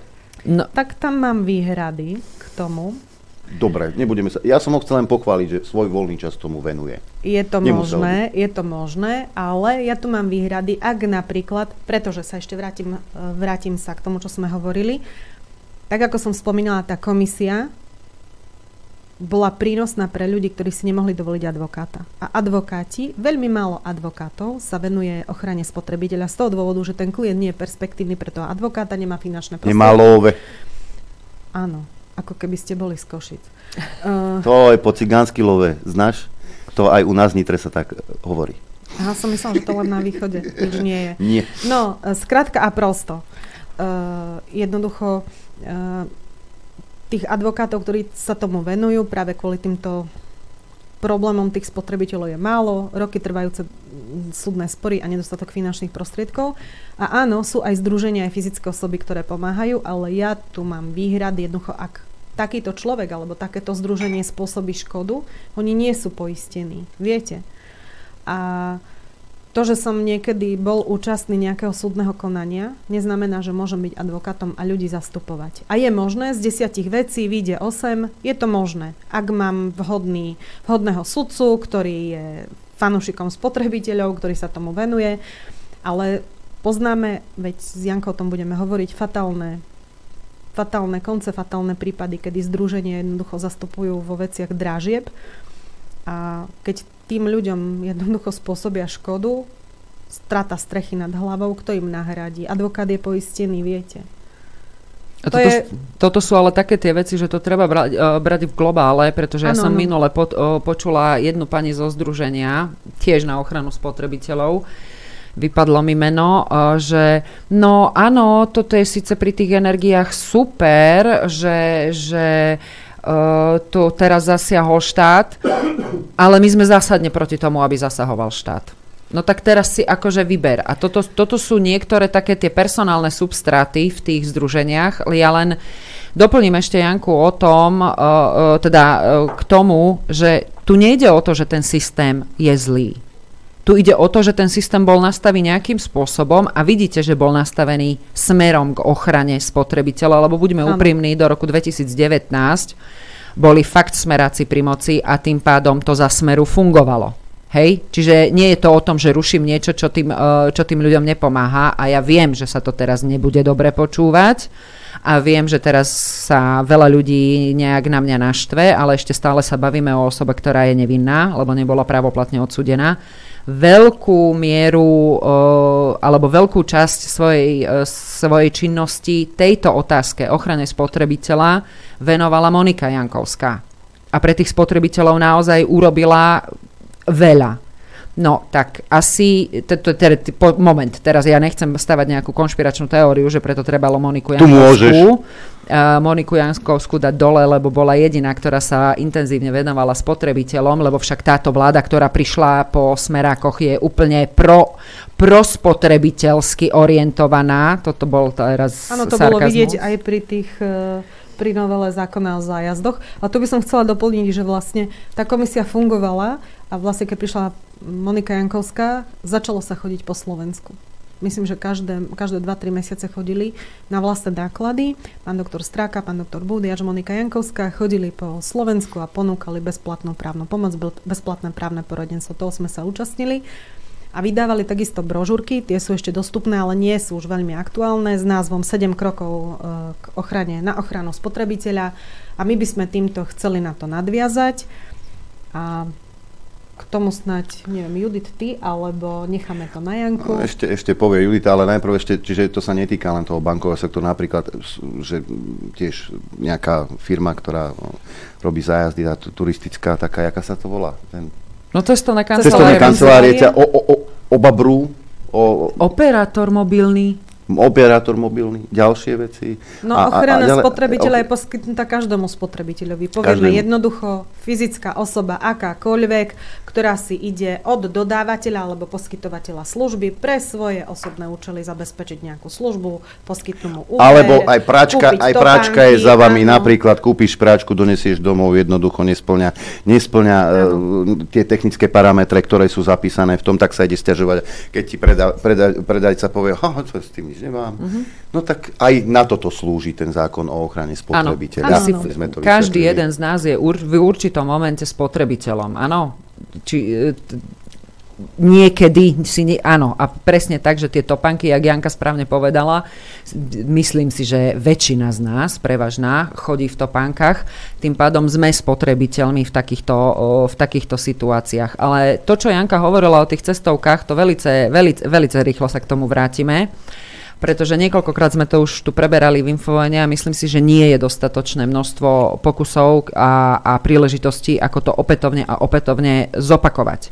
Jednoducho, tam uh, tie cestovné kancelárie, vtedy, keď bol COVID, tak uh, mali, uh, oni začali vydávať vo, vo, tzv. vouchere. To znamená, že nejakú poukážku, že ty odcestuješ potom, keď COVID skončí. Vtedy, keď no v oni... čase, keď nemohli vlastne Tak, ľudia cestovať. tak. Ľudia si zakúpili zájazd a cestovné kancelárie dávali možnosť u nás jedinú, zakup si voucher, dostali ste bezcenný papier a niekedy v budúcnosti pôjdete e, na dovolenku. A rozdiel medzi Slovenskou republikou a zahraničným inými štátmi, vlastne 9 alebo 12 štátov e, poskytovalo vouchere, bolo ten, že mali ste si možnosť vybrať, vrátiť, vrátite mi finančné prostriedky alebo pristupujem na voucher. To, Čiže bol, to ty- bolo áno. gro. Ty ako- voľbu spotrebiteľ. Ty ako spotrebiteľ si si v iných členských štátoch Európskej únie mohol vybrať, okrem tých deviatich, čo hovorí Janka, tuším ich bolo 9. Čiže tie ostatné poskytovali, že vyber si, chceš peniaze teraz, lebo nikto nevedel, kedy ten, te, to ich covidové šialenstvo skončí, alebo potom, keď to skončí, tak niekde odcestuješ. Hej? Čiže mal si na výber. O tom to bolo. Nie, kde 9 štátov si povedalo, že len voucher. Týchto 9 štátov Európska komisia napomenula. Iba Slovenská republika, zdôrazňujem, iba Slovenská republika zostala pri tých voucheroch. Zuzana Čaputová to vtedy komentovala štýle, ponorila som sa do znenia zákona a nepovažujem ho za protiústavný. No, ďakujeme veľmi pekne, pani Čaputová. Uh, už Európska komisia začala konanie proti Slovenskej republike na súdnom dvore uh, Európskej únie, z čoho budú pekné penále a pokuty. No ale platí jedno pravidlo, myslím si, pri tejto vláde, kým tieto o, ovocia ich činnosti dozrejú, oni tu už nebudú. A som potom veľmi zvedavá, koľko ľudí bude vykrikovať, že Slovenská republika prehrala voči e, Európskej komisii. A prečo? Kto to spôsobil? A toto sú presne tie veci, ktoré sa treba pýtať, pretože dobre, teraz som tu ja nastolila jednu veľkú e, konšpiračnú teóriu ohľadom Moniky Jankovskej, ale skúste sa potom, keď budete tieto veci počuť v budúcnosti, že ja neviem, ktorý minister teraz, e, jeho ministerstvo dostalo po hlave, to, je, to, sú, to budú len plody, čo zasadili títo teraz. Lebo riadia štát tak, ako ho riadia a tak, ako Janka povedala, oni jednoducho chránia tie veľké subjekty, na čo upozorňoval Štefan Harabín už predtým, že v takom prípade, keď máte veľkého a malého subjekta a neviete sa ako rozhodnúť a je to pol na pol, tak vždy smerom k tomu slabšiemu. Takže toto máme teraz vo vláde, toto máme teraz v parlamente a ja veľmi pekne ďakujem každému jednému, kto sa takýmto spôsobom rozhodol vo, vo voľbách v roku 2020. Tak e, ja by som až nešla do takých, e, do takých extrémov, že konšpiračná teória, Mhm. Ju- Judith môže. Faktom je, že naozaj chodila a, a malo to pozitívny vplyv smerom k spotrebiteľom. A vrátim sa ešte k tej žalobe. E, Ja som bola účastná aj krízového štábu v tom čase, kedy sa jednalo za účasti pána ministra Sulíka, bolo tam asi 15 ľudí alebo 14. V tom čase vlastne boli upozornení, že ak nedôjde k zmene zákona v prospech spotrebiteľa, tak jednoducho Slovensko čaká infringement, to je, budú ich napomínať, následne nasleduje žaloba. Prebehlo aj zmierovacie konanie, jednoducho neboli ochotní, um, neboli ochotní zmeniť ten zákon v prospech spotrebiteľa. Aj padlo tam vyjadrenie, že chcú sanovať ten cestovný ruch, čo bolo možné, vysvetlím ako. No a následne vlastne prebieha teraz, áno, to žalobné konanie. Čiže Neviem, ani je- sa len nemôžu vyhovoriť, že o tom nevedeli, lebo boli na to upozornení. Nie, nie, boli upozornení samozrejme a k tomu chcem povedať, že tie krízy sa cyklicky opakujú. Naposledy bolo v roku tuším 2008 Mhm. a jednoducho v iných štátoch existuje tzv. garančný fond. V tom čase na tom krízovom štábe ja som sa dozvedela, koľko je cestovných agentúr, koľko je cestovných kancelárií, koľko ľudí je tam zamestnaných, takže bolo jasné, k čomu to stretnutie smeruje. A z môjho pohľadu je tu, alebo bol pretlak tých cestovných ag- agentúr a cestovných kancelárií, ale to je môj subjektívny pohľad na vec. A skôr ich možno malo byť menej a mal byť zriadený ten garančný fond. Garančný fond znamená, je, funguje to všade, myslím, vo väčšine štátov, my sme dokonca aj e, predložili, bol tam Kto je štátny my? tajomník uh, Janka Tilniaková a, a Jana Pajtašová. Bol tam, myslím, štátny tajomník uh, Oravec, ktorý následne na tlačovke zase sa vyjadroval, že je potrebné zriadiť garančný fond, ako to funguje v Holandsku, lebo to dostali celé prelož- preložené. Jednoducho ten garančný fond funguje tak, že ak by tu nebolo tak množstvo tých cestovných agentúr a kancelárií, vedeli by na seba zarobiť a vedeli by nejaké percento ukladať a vkladať do toho garančného fondu. Ak sa nemýlim, lebo veď to už je dva roky alebo koľko, v tom čase sme poukázali práve na to Holandsko, kde z toho garančného fondu potom boli vytiahnuté finančné prostriedky, ktoré tam roky od roku 2008 vlastne tie cestovné kancelárie agentúry vkladali. Tým pádom boli z tohto zachránených, e, poskytnuté tie finančné prostriedky na to, aby ďalej fungovali a spotrebitelia o svoje peniaze neprišli. U nás garančný fond e, doteraz zriadený nie je. To je Aké boli vec. argumenty Richarda Sulíka, že netreba? Čo netreba? Garančný fond. Tomu on sa ani ver, veľmi nevyjadroval, pokiaľ ja si spomínam, len my sme poukázali na to s Jankou, teda, že existuje v iných štátoch a že sa o tom roky hovorí, že prečo to nie je zriadené. A z môjho pohľadu nič nebráni tomu, aby to bolo mm, prikázané aj zákonom, aby vlastne, keď dôjde k ďalšej kríze, tie cestovné kancelárie mm, mali možnosť finančné prostriedky spotrebiteľmi zaplatené im vrátiť. To je jednoduchá matematika. Aby neboli poškodení aj spotrebitelia a ani cestovné kancelárie. Inak e, nebolo nutné ten zákon meniť, lebo veď cestovné kancelárie boli poistené a problém s tým zákonom bol taký, že to platilo aj spätne. Hm? Takto, aby to nebolo pochopené nejakým, nejakým uh, zlým spôsobom. Tu nejde o to kopať do podnikateľov, pretože jednoducho mm-hmm. zdravé podnikateľské prostredie má vytvárať naozaj uh, pracovné príležitosti a niekam to viesť. A tam, pretože, smeru, tam som smerovala presne. práve. Čiže ty, keď máš zdravé podnikateľské prostredie a jeden podnikateľ sa doťahuje na druhého, kto získa? Samozrejme, že ten spotrebiteľ, pretože v jeho prospech sa budú zlepšovať služby poskytované jedným alebo druhým podnikateľom podnikateľom. Práve preto má byť zdravé konkurenčné prostredie v podnikateľskom svete.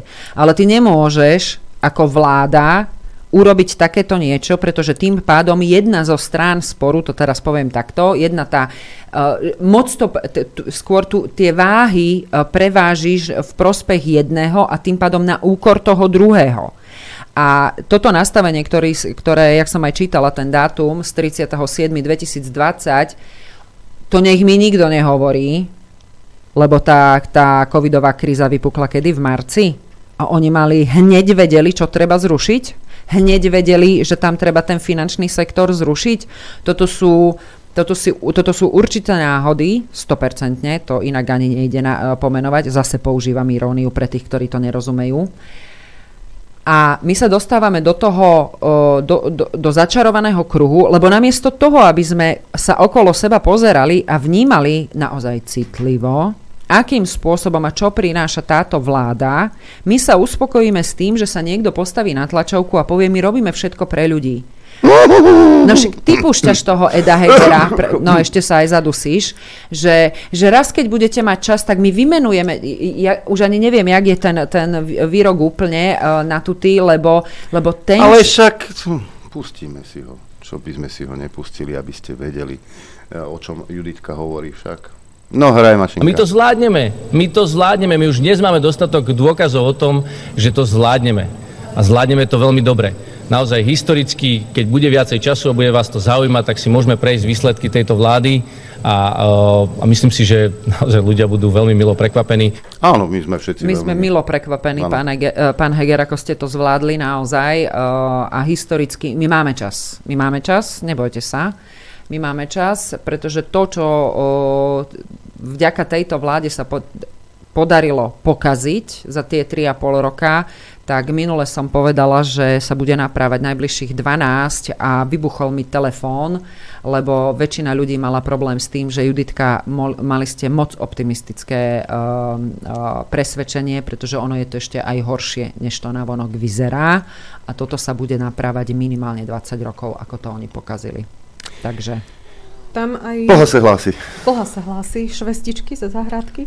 No, to chcem povedať, že jednoducho ja to vnímam také, že dlhodobo sa venujem ochrane spotrebiteľa, že tá ochrana spotrebiteľa, to, čo sa vybudovalo za posledné roky, a teraz neriešme, či Smer, Zurinda alebo ktokoľvek, jednoducho v súčasnosti um, tá ochrana je stále viac a viac upieraná a mení sa legislatíva v neprospech spotrebiteľa. Mm, príklad konkrétny. Zákon o ochrane spotrebiteľa obsahoval ustanovenie 5b, ak sa nemýlim, 5b, e, ktoré hovorilo o tom, že z úradnej povinnosti EXOFO musí súd skúmať, či nie je premlčaná pohľadávka. Je to z môjho pohľadu v súlade s unijným právom, ústavný súd to zrušil. To bolo v roku 2017, ak sa nemýlim.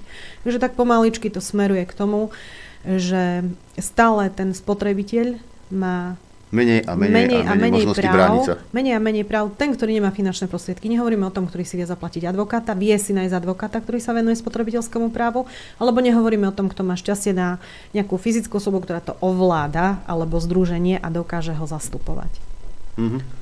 A ďalšia vec je, že toto sú presne také tie veci, kde sa bude uh, kydať na Európsku úniu a že teda je za čo, to ako to určite, ale za to to nie je, pretože toto je zrovna to, čo, uh, čo, čo ilustruje aj ten príklad o tých cestovných kanceláriách, že Európska únia vyzýva, lebo to nie je o tom, že hm, a Slováci urobili niečo zle, tak to ideme dať na súd. Nie, ona napíše raz, dvakrát, trikrát, štyrikrát, toto ste urobili zle, napravte to, toto ste urobili zle, napravte to, potom príde Zuzana Čaputová, ponorí sa do zákona, napriek tomu to podpíše a je s tým úplne v pohode. No a vtedy sa už Európska komisia naštve a kvôli tomu, lebo Slovenská republika nechráni spotrebiteľa tak, ako má, tak začne súdne konanie, pretože jednoducho už keď to potom o, povie súdny dvor Európskej únie, tak sa to musí vrátiť do legislatívy. Ale čo s tými ľuďmi, ktorí trpia a čo s tými ľuďmi, ktorí prišli o finančné prostriedky, len kvôli tomu, že Slovenská republika napriek tomu, že o tom vedela, že, od, že bola upozorňovaná, a nie len Janko, Jankami, ale aj Európskou komisiou, lebo oni sú takí eurohujeri, že konečná, tak čo s tými ľuďmi, ktorí takto prídu o svoje prostriedky, alebo im to nejakým spôsobom naruší ich, uh, ich život, čo s nimi za tie roky, kým sa toto celé do, dorieši na súde? To sú, to, sú, to sú také veci, na ktoré títo proľudoví, proobčanov a ja už vidím, jak Aďo otáča panenky, prepáč, ale to bola... mikrofón. Áno, ale to bola ich uh, prúpovídka, ako oni myslia na občanov. A teraz sme počuli aj Eda Hegera, že historické, uh, áno, to, to budú historické milníky. Čo Hysterické. Ste aj to. A jednoducho, to, žiaľ, takto to funguje. Ak máte dobre nastavený systém, vy ho nepotrebujete zlikvidovať vy stačí, keď si do toho dobre nastaveného systému nasadíte ľudí, ktorí budú robiť presne to, čo vy chcete a potrebujete. Viď pán Galek, ako napísal Urso, že treba zvýšiť ceny. No. Alebo mm, som počul aj také, že čo má čo Slovensko vyrábať elektriku? Máme to všetko predať. Tam ešte snáď doplním, že s nami sa v prospech spotrebiteľa vyjadrovala aj na tom krízovom štábe na ministerstve e, bývalá pani riaditeľka pani magistra doktorka Nadežda Machutová v tom čase, teraz už nie riaditeľkou SOI, Slovenskej obchodnej inšpekcie. Mm-hmm. De, da, legenda hovorí, že do 24 hodín po tom vyjadrení. E, dámy. legenda hovorí, že dostala mail. No dámy, e, od legendám prejdeme k legendám hudobným. Mm. E, Juditu pošlem do dochodku na chvíľu. Áno. A čo si zahráme? Zahráme si, keď tu mám, že mám ženy v štúdiu Juch, tak aj ženy budú spievať keďže sa, ste sa tak pekne nachystali ku mne, tak aj Hedianku, když sa načančam. Aj sme také, aké sme od Beaty Dubasovej. A nemôžem za to, že som taká. Takto budeme hrať už o chvíľku. Ja len hovorím, že len pripomeniem, že Judita pôjde tuto vedľa do kancelárie, tam ho bude mykať a vedľa pani doktorky Jany Pajtášovej príde pani magistra Jana Tilňáková. Dobre som povedal? Dobre som. Ja viem, ja viem, že som to dobre povedal. Rádio Infovojna. Áno, celkom príhodný jingle práve v tejto chvíli odznel, chcete vedieť pravdu.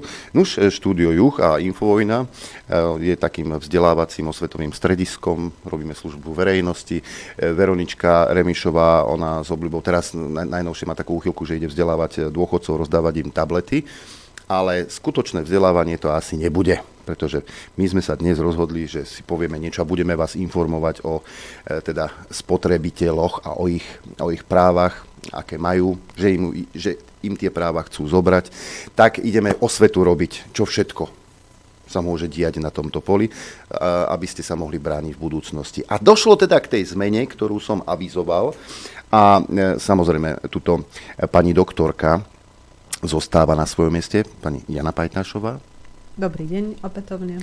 Opätovne môžete pokojne s hlasom hromovým. Dobrý deň. To je, ono, to je ono, to je ono, takto sa mi to páči. No a ďalšou uh, tu v štúdiu je prísediaca pani magisterka Jana Tilňáková. Nože vítajte v našom kolektíve. Dobrý deň, prajem, všetkých pozdravujem. Dobrý deň. Ako som hovoril, že budeme vzdelávať hej, uh, v tejto chvíli, aby aj naši poslucháči vedeli, aké práva majú a ako sa môžu brániť, tak práve preto si prisadla pani magistra Tilňáková. Áno, ja som počúvala Juditu a Janku, keď boli pred chvíľou uh, v éteri. Veľmi sa mi páčilo, čo hovorili a uh, v úvode hneď Judit povedala, že chceli by sme byť trošku edu- edukatívni. A... To nemá nič s Edom Hegerom, pozor. Nie, nie, nie, nie. nie. To dávaj pozor, sa to stále premostuje. Áno, všimla som si, že tu s obľubou skáču do reči moderátori. A to, to však ale to aj oni, Kovačič Hanzel robí, tak aj Hanzelova Kovačič. Neverím. Uh, no a uh, ja si myslím, že uh, to, o čom ste sa vy rozprávali, o tých siedmých krokoch na ochranu spotrebiteľa, o brožúrkach, ktoré kedysi sa vydávali, tak my sme v podstate za naše občianske združenie Pomoc spotrebiteľom chceli na túto tradíciu nadviazať a rozhodli sme sa, že Budeme si uh, také manuály, brožúrky vydávať aj my, ktoré chceme uh, jednak uh, prezentovať na svojej facebookovej stránke Pomoc spotrebiteľom a jednak aj na svojej internetovej stránke pomocspotrebiteľom.sk, ktoré budú verejne prostup, uh, dostupné, budú zadarmo a budeme tam jednotlivé spotrebiteľské témy um, podrobnejšie rozoberať, lebo ako ste sa rozprávali o tom, kto je vlastne spotrebiteľom, ja by som dodala ešte asi to, že spotrebitelia sme naozaj všetci, úplne všetci, už len keď si ráno ideme kúpiť rožky. Uh, z toho dôvodu, že uh, sme, uh, sme ideme si zaplatiť za nejakú službu, za nejaký tovar, to znamená, že uh, už vtedy, už v tej chvíli sme spotrebiteľmi. A um, tento spotrebiteľský vzťah uh, navezujeme, nadvezujeme každý deň, úplne každý deň, lebo každý deň ideme do obchodu, niečo si kúpime a uh, v prípade, že sa nám ten tovar, ktorý si kúpime, nepáči, môžeme ho vrátiť a máme určité práva, ktoré môžeme pritom využívať, ale máme aj určité povinnosti. Uh, to sú také, by som povedala, základné veci, ale uh, Uh, vy ste sa venovali tej oblasti finančného spotrebiteľa a to si myslím, že to je taká téma, uh, ktorej by sme sa mohli hneď v úvode venovať. A pre nás veľmi zaujímavou je uh, téma, Janka z praxe by vedela povedať, Pajtašova, ona sa dlhodobo venovala ochrane práv spotrebiteľov a zastupovala spotrebiteľov na súde. A Takže takú... nemáte dom nejaký veľký potom. Ja či nemám dom veľký? Keď Má, ste spotrebiteľov zastupovali. Uh, nie, preto prestala Mám to robiť. Malý, Má toho, bazénom. ale máš toho dosť už. Si mala dosť, tak preto si prestala. Je to veľmi náročná práca. A to som chcela povedať, že uh, veľmi často sa Janka stretávala s, uh, s oblasťou, uh, ktorá sa týkala mimo exekučných zrážok z omzdy. A ja si myslím, že toto je taká dobrá téma, ktorou by sme mohli začať. Jani? Nech sa páči. Začni. Nie, nechám Janke slovo samozrejme, lebo takisto vlastne tú tému ovláda. Ja som už hovorila dosť, keď tak ťa doplním, kľudne vysvetli, čo to je, aby ľudia vedeli. A ja len dodám, že všetko, čo teraz odznie, bude zverejnené na prezentácii, jednak na našej stránke, uh, Judit to bude mať na Facebooku a takisto aj Infovojna, ak bude mať záujem. Uh, je to je to spracovaná taká téma v rámci prezentácie trošku rozsiahlejšie a v závere sú aj konkrétne rozhodnutia súdov. Ak by ktokoľvek mal akúkoľvek otázku, chcel by sa nás k tejto téme niečo opýtať, môže buď kontaktovať štúdio, alebo priamo nás a kontakty nájde aj na prezentácii a priamo aj na našej stránke, na Facebooku Pomoc spotrebiteľom. Sú tam dve takéto stránky. Naša je tá, kde je, peňaž, kde, kde je zobrazená peňaženka a peniaze. Takže to je naša stránka, sú tam aj naše fotografie. Tak ani nech sa páči. Uh, no, takže mimo exekučné zrážky z omzdy. Uh, sú to zrážky z omzdy, ktoré nevykonáva exekútor. To je základný rozdiel, pretože zrážky uh, môže vykonávať buď exekútor, to znamená na základe nejakého vykonateľného uh, súdneho rozhodnutia, exekútor začne vykonávať zrážky z vašej mzdy. Potom tu máme aj mimo exekučné zrážky zo mzdy a sú to zrážky zo mzdy, ktoré nevykonáva exekútor, ale tieto zrážky zo mzdy vykonáva priamo zamestnávateľ.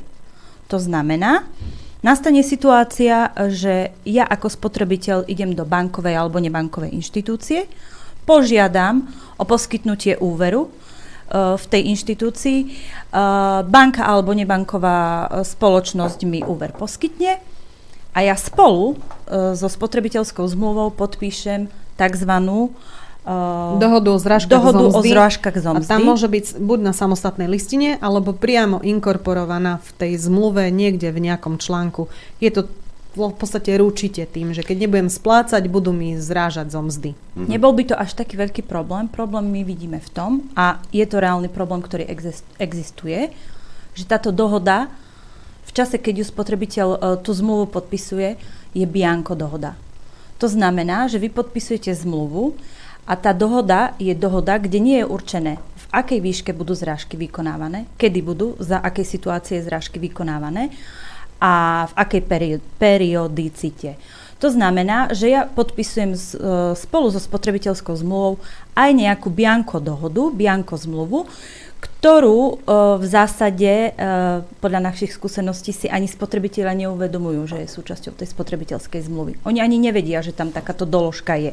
Ale dávame vlastne súhlas, alebo spotrebitelia dávajú súhlas veriteľovi, tu si môžeš vpísať, koľko ti v budúcnosti budem dlhovať a v akej výške to budeš zrážať. Čiže ten, ktorý mi ten produkt predá, to je jedno teraz aký, uh-huh. uh, si môže potom tú výšku alebo dĺžku splácania meniť podľa seba? Áno. Čiže teoreticky si môže stať, že ešte mám polovicu splatil, si nie, ja to chcem teraz a hneď. No, to už je prehnané, hej? Ale... Môže, sa, môže sa stať, že z objektívnych dôvodov spotrebiteľ sa dostane do situácie, že naozaj nevie splácať, ochorie, príde o prácu. Nie, nie je možné uh, ten úver ďalej splácať a v tom prípade veriteľ sa neobráti na súd, aby súd rozhodol, či je možné zrážky zo mzdy vykonávať, ale na základe tej bianko dohody si ju vyplní, podľa svojho vlastného uváženia. Aká výška je dlhu? Aká výška je dlhu? Sám si výšku dlhu vypočíta. Uh-huh. To znamená, že nie je tam uvedené, č- koľko istiny ten uh, spotrebiteľ splatil, koľko úrokov. Jednoducho podľa vlastného uvaženia si tú dohodu vypíše a predloží ju zamestnávateľovi. S výzvou, aby zrážal. Aby zrážal zomzdy. Zamestnávateľ uh, je podľa zákona povinný tieto zrážky vykonávať. To znamená, že bez nejakého, um, bez nejakého súhlasu súdu, bez toho, aby súd povedal, či tá dohoda o zrážkach z mzdy je v poriadku, alebo nie, ten zamestnávateľ je povinný zrážky vykonávať. A práve aj toto, takéto dohody sú tými nepriateľnými zmluvnými podmienkami.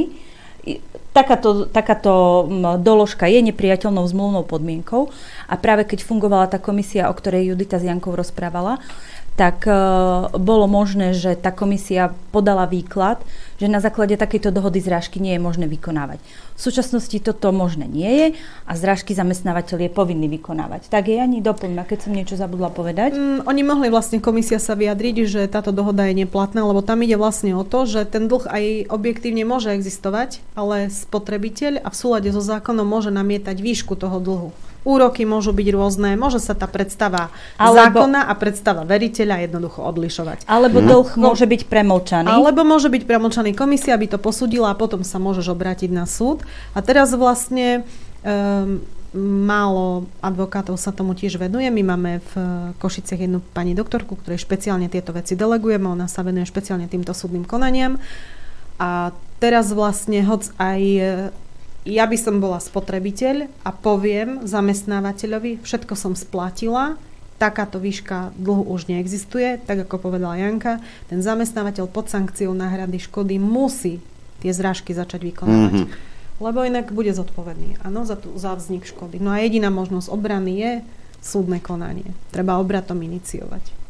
No a to som chcela ešte povedať, mm-hmm. že uh, častokrát sa aj stane, že ten zamestnanec ani nevie, že zrážky sú mu vykonávané, pretože má pocit, že dlh splatil.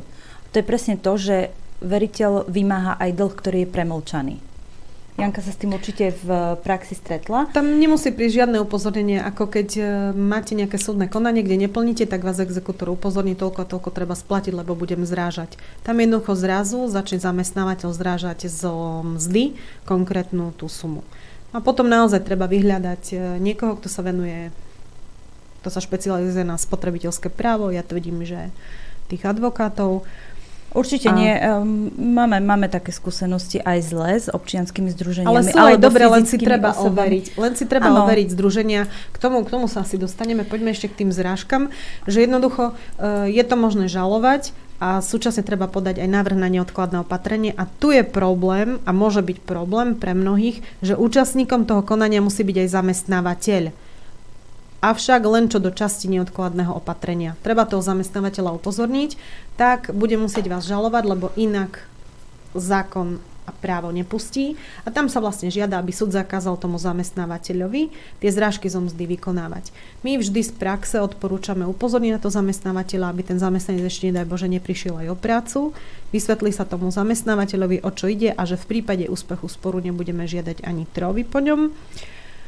No a potom teda, keď zakážu vykonávať tie zrážky zamestnávateľovi, nestrháva tomu zamestnancovi, tak už potom prebieha samotné súdne konanie, kde sa posudzuje, či tá výška toho dlhu existuje, alebo aká je. Či vôbec, pardon, dlh existuje a ak áno, aká je jeho výška. A niekedy sa to robilo na základe tých rozhodcovských e, rozsudkov, v zásade sa súčasne aj s, s takouto dohodou o vykonávaní zrážok z mzdy podpisovala aj doložka. Rozhodcovská, rozhodcovská doložka, ale no. tieto rozhodcovské doložky teraz už asi Rozhodcovské nie súdy nefungujú, ale teraz nám to nahradil v plnom rozsahu, ak nie vo väčšom súd Banskej Bystrici upomínacie konanie kde vlastne v merite veci rozhoduje vyšší súdny úradník a nie sudca a tam môže ktokoľvek kohokoľvek požalovať a nie je problém Chcela vydať by som uh, povedať, že čo to znamená, hej, lebo to, že rozhoduje vyšší súdny úradník vo veci samej nie je možné na Slovensku.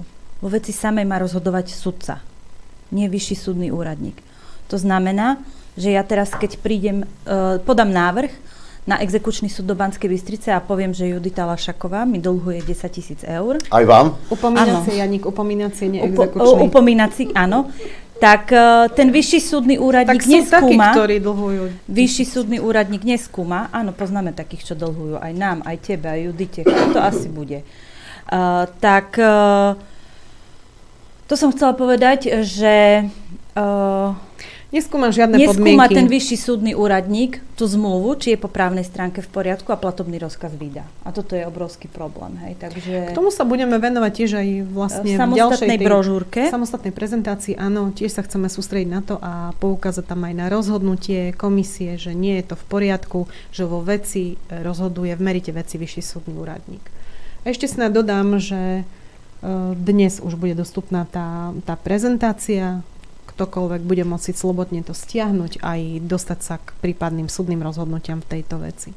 A Judita povedala, a teda bude taká láskava, že to tiež uh, u seba prezdieľa, takže aby to malo čo najväčší dosah, aby to videlo čo najviac ľudí, o to nám ide, pretože možno sa tam mnoho z vás nájde Mnoho z vás si možno povie, že takýto problém má a potom uh, bude možné nás kontaktovať a vieme odporúčiť potom buď uh, teda delegovať buď na občianske združenie, ktoré vie pomôcť v tomto smere, alebo na advokátov, s ktorými my spolupracujeme a vieme, že v tejto oblasti určite budú vedieť poskytnúť kvalifikovanú právnu pomoc.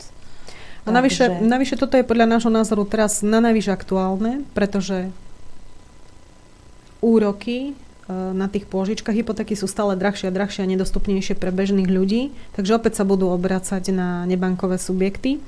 A mm. vieme, že neschopnosť plácať úverov rastie. Je otázka času, kedy prepuknú opäť drážby, takže našou domenou sú teda najmä drážby, tomu sa budeme tiež špeciálne venovať, dúfame, že niekomu pomôžeme. A tu by som chcela aj dať do pozornosti Eh, skutočne, že existujú dlhové poradne, avšak odporúčam, odporúčam spotrebiteľom, aby skúsili navštíviť aj nejaké občianske združenie a dotazovať sa, aký, alebo, alebo pardon, advokáta, ktorý sa venuje spotrebiteľskej agende a dotazovať sa, či má identický názor ako ten, ktorý poradil a vyjadril sa k tejto problematike, k jeho právnej veci v dlhovej poradni. Alebo potom je možnosť sa ešte obratiť aj na Centrum právnej pomoci, Samozrejme. ktorý už dlho, dlhoročne poskytujú v v tejto oblasti poradenstvo a naozaj uh, sú tam uh, šikovní a múdri a vzdelaní ľudia, ktorí v tejto oblasti majú skúsenosti a vedia poradiť kvalifikovane, pretože uh, tie bezplatné dlhové poradne, ktoré sú takým projektom Ministerstva práce, sociálnych a veci, veci a rodiny, sú tu, ja neviem, rok a pol. Uh, je to poradňa, kde sa nachádza okrem uh, advokáta, uh, respektíve okrem právnika, sa nachádza aj psychológ, a ekonóm, ktorí ľuďom, ktorí majú takéto problémy, poskytujú jednak právne poradenstvo, ale jednak aj psychologické a ekonomické. Uh, my si myslíme, že toto nebol až taký veľmi dobrý nápad uh, z dielne ministerstva, uh, pretože centra právnej pomoci sú tu už dlhé roky, fungujú veľmi dobre, sú tam múdri vzdelaní ľudia, ktorí možno, keby sme navýšili kapacity v tých centrách právnej pomoci, nebolo by potrebné míňať tak veľmi veľa peňazí na zriadenie týchto eh, bezplatných právnych poradní. Aspoň to je náš názor a je úplne zbytočné, podľa nášho názoru, ale to naozaj je náš subjektívny názor, eh, že by poradenstvo ľuďom, ktorí majú dlhy, eh, poskytoval ekonom a psychológ. No hlavne ekonom sa na to bude pozerať úplne inak, inak ako, ako niekto, právnik. kto sa venuje, špecializuje na spotrebiteľské právo. To je Takže- presne a ako v navyše- tých komisiách. No. No áno. A navyše máme tam nejaké dve podania, ktoré sa týkajú práve drážieb. Podľa môjho názoru je to absolútne nekvalifikované právne podanie a tie dve rodiny sú... Uh, no jednoducho prišli o tú nehnuteľnosť, už je po lehote, ja si myslím, že už sú aj vysťahovaní. Ty vieš, tie dve sestry, čo nás kontaktovali. Mhm. Ale je to nepodstatné. Veď v poriadku, nech to funguje, ale ľudia majú možnosť ísť si to overiť aj niekde inde. Nič im nebráni ísť sa opýtať k nejakému inému združeniu, obratiť sa na iné občianske združenie, ak už chcú občianske združenia, advokáta, alebo tak, ako Janka hovorila, Centra právnej pomoci. Určite tu bola, ty si to budeš veľmi dobre pamätať, lebo 12 rokov sa Janka e, výhradne venovala dražbám, tak e, bolo tu také obdobie, keby, kedy tie dražby prekvitali, bolo ich strašne veľa. Ale to fungovalo do pandémie. Počas Áno. pandémie trošku to utlo a to z toho dôvodu, že ani tí správcovia momentálne, lebo my spolupracujeme aj s niektorými správcami, lebo aby to nebolo takto, um, nás kontaktovali aj niektorí správcovia, ktorí majú zájem, záujem o pomoc. Dokonca ja som bola pred 4 rokmi, myslím si, prednášať aj pre dražobníkov a, a banky ale viem a máme informácie, že ľudia nedokážu splácať v súčasnej dobe platby súvisiace s užívaním bytu a je len otázka času, ešte je to každý zhovievavý, lebo teraz bola pandémia, kedy pristúpi k drážbe. Čiže, celé. čiže naozaj tu bude tá situácia, aká tu bola pred rokmi, pred tou pandémiou. Ja si myslím, že... že oveľa horšia. Oveľa horšia a dražiť sa bude vo veľkom, lebo ľudia prichádzajú o prácu, nedokážu to, nedokážu to spláci, splácať, nevedia si refinancovať úver, budeme sa neskôr eh, venovať aj odkladom splátok. To sme takisto kritizovali, sme sa tomu venovali, jednoducho nevedia, že uzavreli na novo zmluvu a všetci, ktorí toto uzavreli, sú v úverovom registri, takže im nebude umožnené refinancovať úver. A Nebude to, že sa tak ocitli, jednoduché. to, že sa ocitli v úverovom registri, tí ľudia vlastne ani nevedia. hej. Nevedeli to tým, že podpísali odklad splátok. Áno, no. Tak, tak, Tomu tak. sa tiež budeme venovať. Môžeme sa aj hneď, keď už sme načali tú tému. Čo vy na to? Uh, je, to, bolo, to bolo v čase, keď začala pandémia a v zásade došlo k tomu, že strašne veľa ľudí, najmä v gastrosektore, prišlo o prácu, ale aj taký... Ale aj spotrebiteľa. aj- Štát im ponúkol, chceme Takú vám, možnosť. Výsť, chceme vám výsť v ústrety, požiadajte odklad splátok, ak sa nemýlim, e, bola tam lehota 9 mesiacov. 7 alebo 9. To, to nie je podstatné. Podstatné je to, že uzatvorili novú zmluvu o úvere. S úplne inými podmienkami, ako, bolo do, ako, ako boli dohodnuté v tej pôvodnej zmluve. A, ocitli- zároveň sa tí ľudia ocitli v úverovom registri, to znamená, že boli evidovaní ako neplatiči. Ako dlžníci. Ako dlžníci. Takže teraz, keď sa navýšili úroky e, pri, pri tých úveroch, tak e, a budete mať záujem niekto z vás refinancovať tento úver, ale Zistíte, budete, budete ste? vedení v tom registri, tak vám to neumožnia, lebo hoď nie ste neplatič, len ste z objektívnych dôvodov požiadali odklad splátok, aby ste vedeli lepšie splácať, tak jednoducho nie je možné, do, nie je umožnené refinancovať ten O, úver. opäť som chcela dodať, že to bol skvelý nápad z dielne Ministerstva hospodárstva a toto bol naozaj, toto bola totálna podpásovka pre spotrebiteľov. To je presne to, o čom Judita Ziankov hovorila v tej prvej časti, ako veľmi sú na Ministerstva hospodárstva prospotrebiteľskí. V úvodzovkách. To hovorím v úvodzovkách. Pretože uh, toto bola taká podpásovka, ktorá bola odprezentovaná ako obrovská pomoc ľuďom. Áno, veď tie Počas tlačov, pandémie. tlačovky sme mali dnes a denne. Hoj, hoj. Presne tak. Ale ono presne aj tie tak. dlhové poradne, ja by som sa k tomu chcela vrátiť, že sú ľudia, ktorí nechcú sa súdiť. Hoď, ja som mala takisto klientov, bolo pre, bol úver premlčaný, jednalo sa tam o 30 tisíc, tá pani sa súdiť nechcela. Sú ľudia, ktorí majú stres, nechcú sa súdiť. A je to obrovský stres. Tie súdne konania, ak vám ide o stratu obydlia, to je obrovský stres. Takže je možné, že sú ľudia, ktorí sa chcú dohodnúť a v tých dlhových poradniach uzatvoria ten splátkový kalendár, lebo je to pre nich výhodné. Zase klienta netreba silou mocou tlačiť do súdneho sporu. Tu treba zhodnotiť, či reálne je, je v stave ten niekoľkoročný súdny spor absolvovať. Zase nechcela by som mm, nechcela by som nejak kaziť meno alebo poškodzovať. Ja len hovorím o tom, že každý má možnosť voľby a má možnosť ísť sa opýtať s tou svojou právnou vecou a dať si ju posúdiť viacerým subjektom. Áno, ale pokiaľ hovoríme o tom odklade splát, splátok, tak e, to bola naozaj taká vec, ktorá bola prezentovaná ako niečo vynikajúce pre ľudí, čo im pomôže v čase pandémie a nebolo to tak. A nie je to No, tak. je možné a opäť len žalovať, no. A dôsledky e, tí ľudia uvidia možno až teraz, pretože... Teraz to začne. Mm, Teraz, no teraz presne mnohým tak. ľuďom končia tie, tie fix, fixné úrokové Sadzby. sadzby, tie sa zvyšujú, e, nebudú vedieť stave splácať tú splátku, ktorá niekomu, tak ako nás informovali, vyskočila 150-180 eur mesačne a tam reálne hrozia drážby. Takže banka pri nejakom úvere 200 tisíc e, nebude riešiť e, zrážku zo mzdy. Tá prístupy k, dra- k drážbe. A tu je ďalší problém, veľmi, veľmi málo advokátov sa tým drážbám v podstate venuje. Takže... No tak treba povedať, že e, pokiaľ sa jedná o, o konanie, kde ľuďom ide o stratu obydlia, tak tam naozaj um, reagujú uh, skratovo tí ľudia, pretože to je, to je No sú v základ. prese, no. Sú v prese, je to strašný stres, tieto, o, tieto súdne konania trvajú roky. Áno, A- lebo tam, tam sa vlastne, keď ešte len hrozí dražba, treba žalovať o zdržanie výkonu záložného práva, neodkladné opatrenie. Zvyčajne ten, čo vydražil, ten je dotknutý, lebo e, tvrdí, že je dobromyselný, nadobudol, tak chce ich vypratať, musí ich žalovať o vypratanie, tam sa zase musí brániť spotrebiteľ. Potom tu máme jednu veľmi zaujímavú vec a tu rozoberiem len veľmi okrajovo, lebo tomu sa bude Judit venovať samostatne. Je to trestné konanie, nie teraz, ale neskôr. E, v, Nie dnes takto. nie dnes, áno, pardon, nie dnes. A je to úplne absurdné konanie, kedy spotrebiteľ, ktorý sa bráni v konaní, tu už ide o neplatnosť drážby, drážba, dom už bol vydražený, dražba bola zrealizovaná, on sa bráni. Ale v tom dome žije stále dome ten žije- pôvodný majiteľ.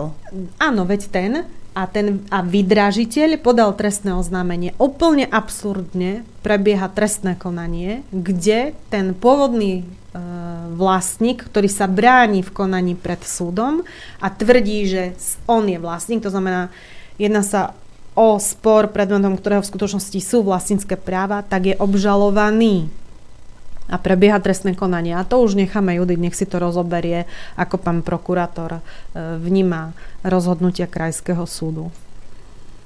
Citlivo? Citlivo. Citlivo. Prisvieča, áno, Tu prisvieča. všetci sa, uh, sa Myslím- vedia ponoriť a citlivo vnímať, hej.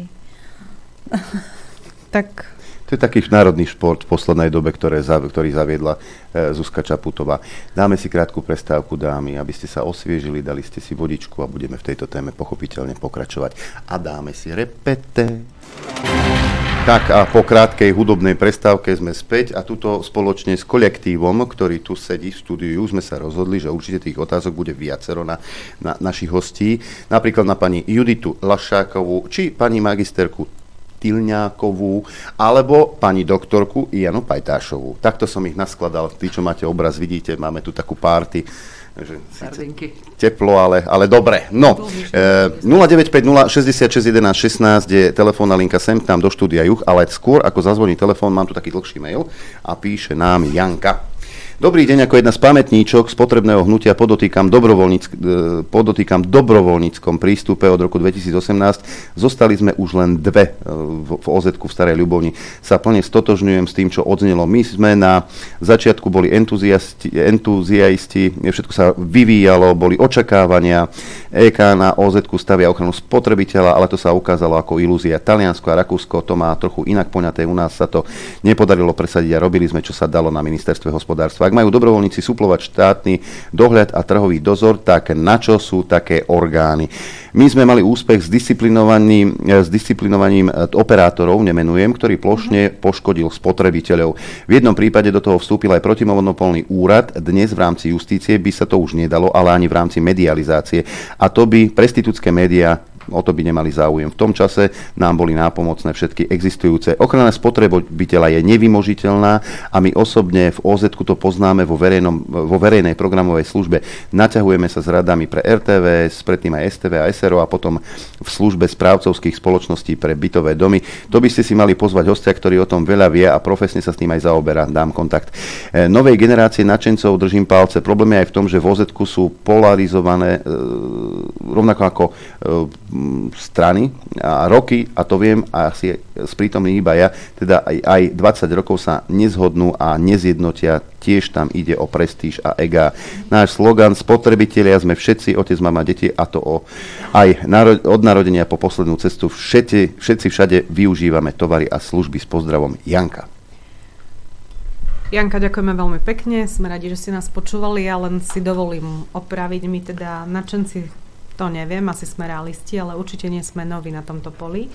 Ja som sa začala prvému spotrebiteľskému prípadu venovať v roku 2008 a dlhé roky som pôsobila v advokácii.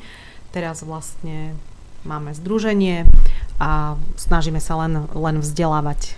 Takže určite nie sme v tomto noví, ale som veľmi rada, že sme spoznali niekoho, kto sa venuje napríklad oblasti, o ktorej zase my veľa nevieme. Budeme radi, keď nás kontaktujete a nevylúčujeme spoluprácu. Ja som chcela povedať, že ja som zase veľmi rada za ten názor, e, ktorý som počula, že, e, lebo my sme dosť často kritizované za to, e, že sme nepriateľské k občianským združeniam a že ich kritizujeme. Ale nie je to tak a sa mi páči, že to posluchačka napísala v tom maili, že aj medzi tými občianskými združeniami nevládne jednota, ale bojujú medzi sebou. A to je obrovský problém. Samozrejme problém e, s financiami v občianských združeniach, ktoré sa venujú ochrane práv spotrebiteľov, vnímame aj my. Tých peňazí tam je veľmi málo. Avšak e, rezort ministerstva hospodárstva nie je ochotný vyčleniť viac peňazí pre tieto občianske združenia, pre tieto e, spotrebiteľské organizácie. A keďže tých peňazí je málo, boj je príliš veľký. A navyše ďalší handicap, ktorý ja vnímam ako zásadný, ak tie spotrebiteľské združenia nie sú schopné sa nejak združiť spolu vzájomne a bojovať o, tie, o to svoje financovanie, nikdy vlastne to nedosiahnu. To je, to je celé, Dámy, máme prvý telefonát, nech sa páči, počúvame. Pozdravujem Adriana, teba a ja Juditu, tu je Janko z východu. Mal by som ako ešte jeden dotaz pri Juditu. Uh, či nevie ohľadom toho tých vecí, čo zariadujem tú insolvenciu. Uh, Janko, Janko, skôr, než teda, lebo áno, viem, aj som ti odpísala, tak poprosím ja ťa, keby, no, tak poprosím ťa, keby si na tie otázky odpísal a keď ako náhle budem mať na tieto otázky odpovede, tak ja to prepošlem zrovna Jankám. Ja už som, ja už som uh, to ako odpísal uh, včera, alebo prevčerom uh, sa mi zdá. No, že... prepáč, ja som teda nebola na maili. Dobre, vybavujte si. Áno, budeme veci, si to vybavovať medzi inde. sebou, skrátka, dnes ti dáme odpovede aj s Jankami, dobre? No, e, Právo jednotlivca versus korporácie. Dobré ráno, Adrian. V dnešnej dobe potrebujú obmedziť práva bežných ľudí. Určite máte v archíve aj výrok prezidenta Kisku, ktorý hovoril, že právo jednotlivca nemôže byť nadradené korporáciám. Niečo v tom znení. Niekde to mám, ja to nájdem. To sú tie ľudské. Takto, to sú tie ľudské práva, čo teda Andrej Kiska takýmto spôsobom prezentoval, len treba si uvedomiť aj tú vec, že uh, v, sedem, uh, nie, v 60. rokoch v Spojených štátoch amerických bola 75, 70% trhu zastupovali malí a strední podnikatelia tých 30% boli také tie väčšie firmy. Ono sa to teraz preklopilo úplne opačne, to znamená, že 70% vlastnia veľké korporácie a 30% sú tí malí podnikatelia. Ja neviem, ja som teda ešte generácia, ktorá vyrastala na Jean-Claudeovi Van Damovi a pamätám si uh, jedna z tých sestier Arketových, neviem, či Patrišia, či ktorá, asi Patrišia, hrala s ním v jednom filme, kde uh, mladú mamičku chceli pripraviť o farmu. A presne o toto tu ide, pretože ako náhle vy ste veľká korporácia, dobre, tak nebudeme ich upodozrievať z trestnej činnosti, ale určite majú svojich lobbystov v americkom kongrese. No a to je presne to. Vy, ak sa ako náhle sa stanete veľkým, tak vy začnete pôsobiť na zákonodárcov len kvôli tomu, aby vám vytvárali legislatívu, ktorá vyhovuje vám.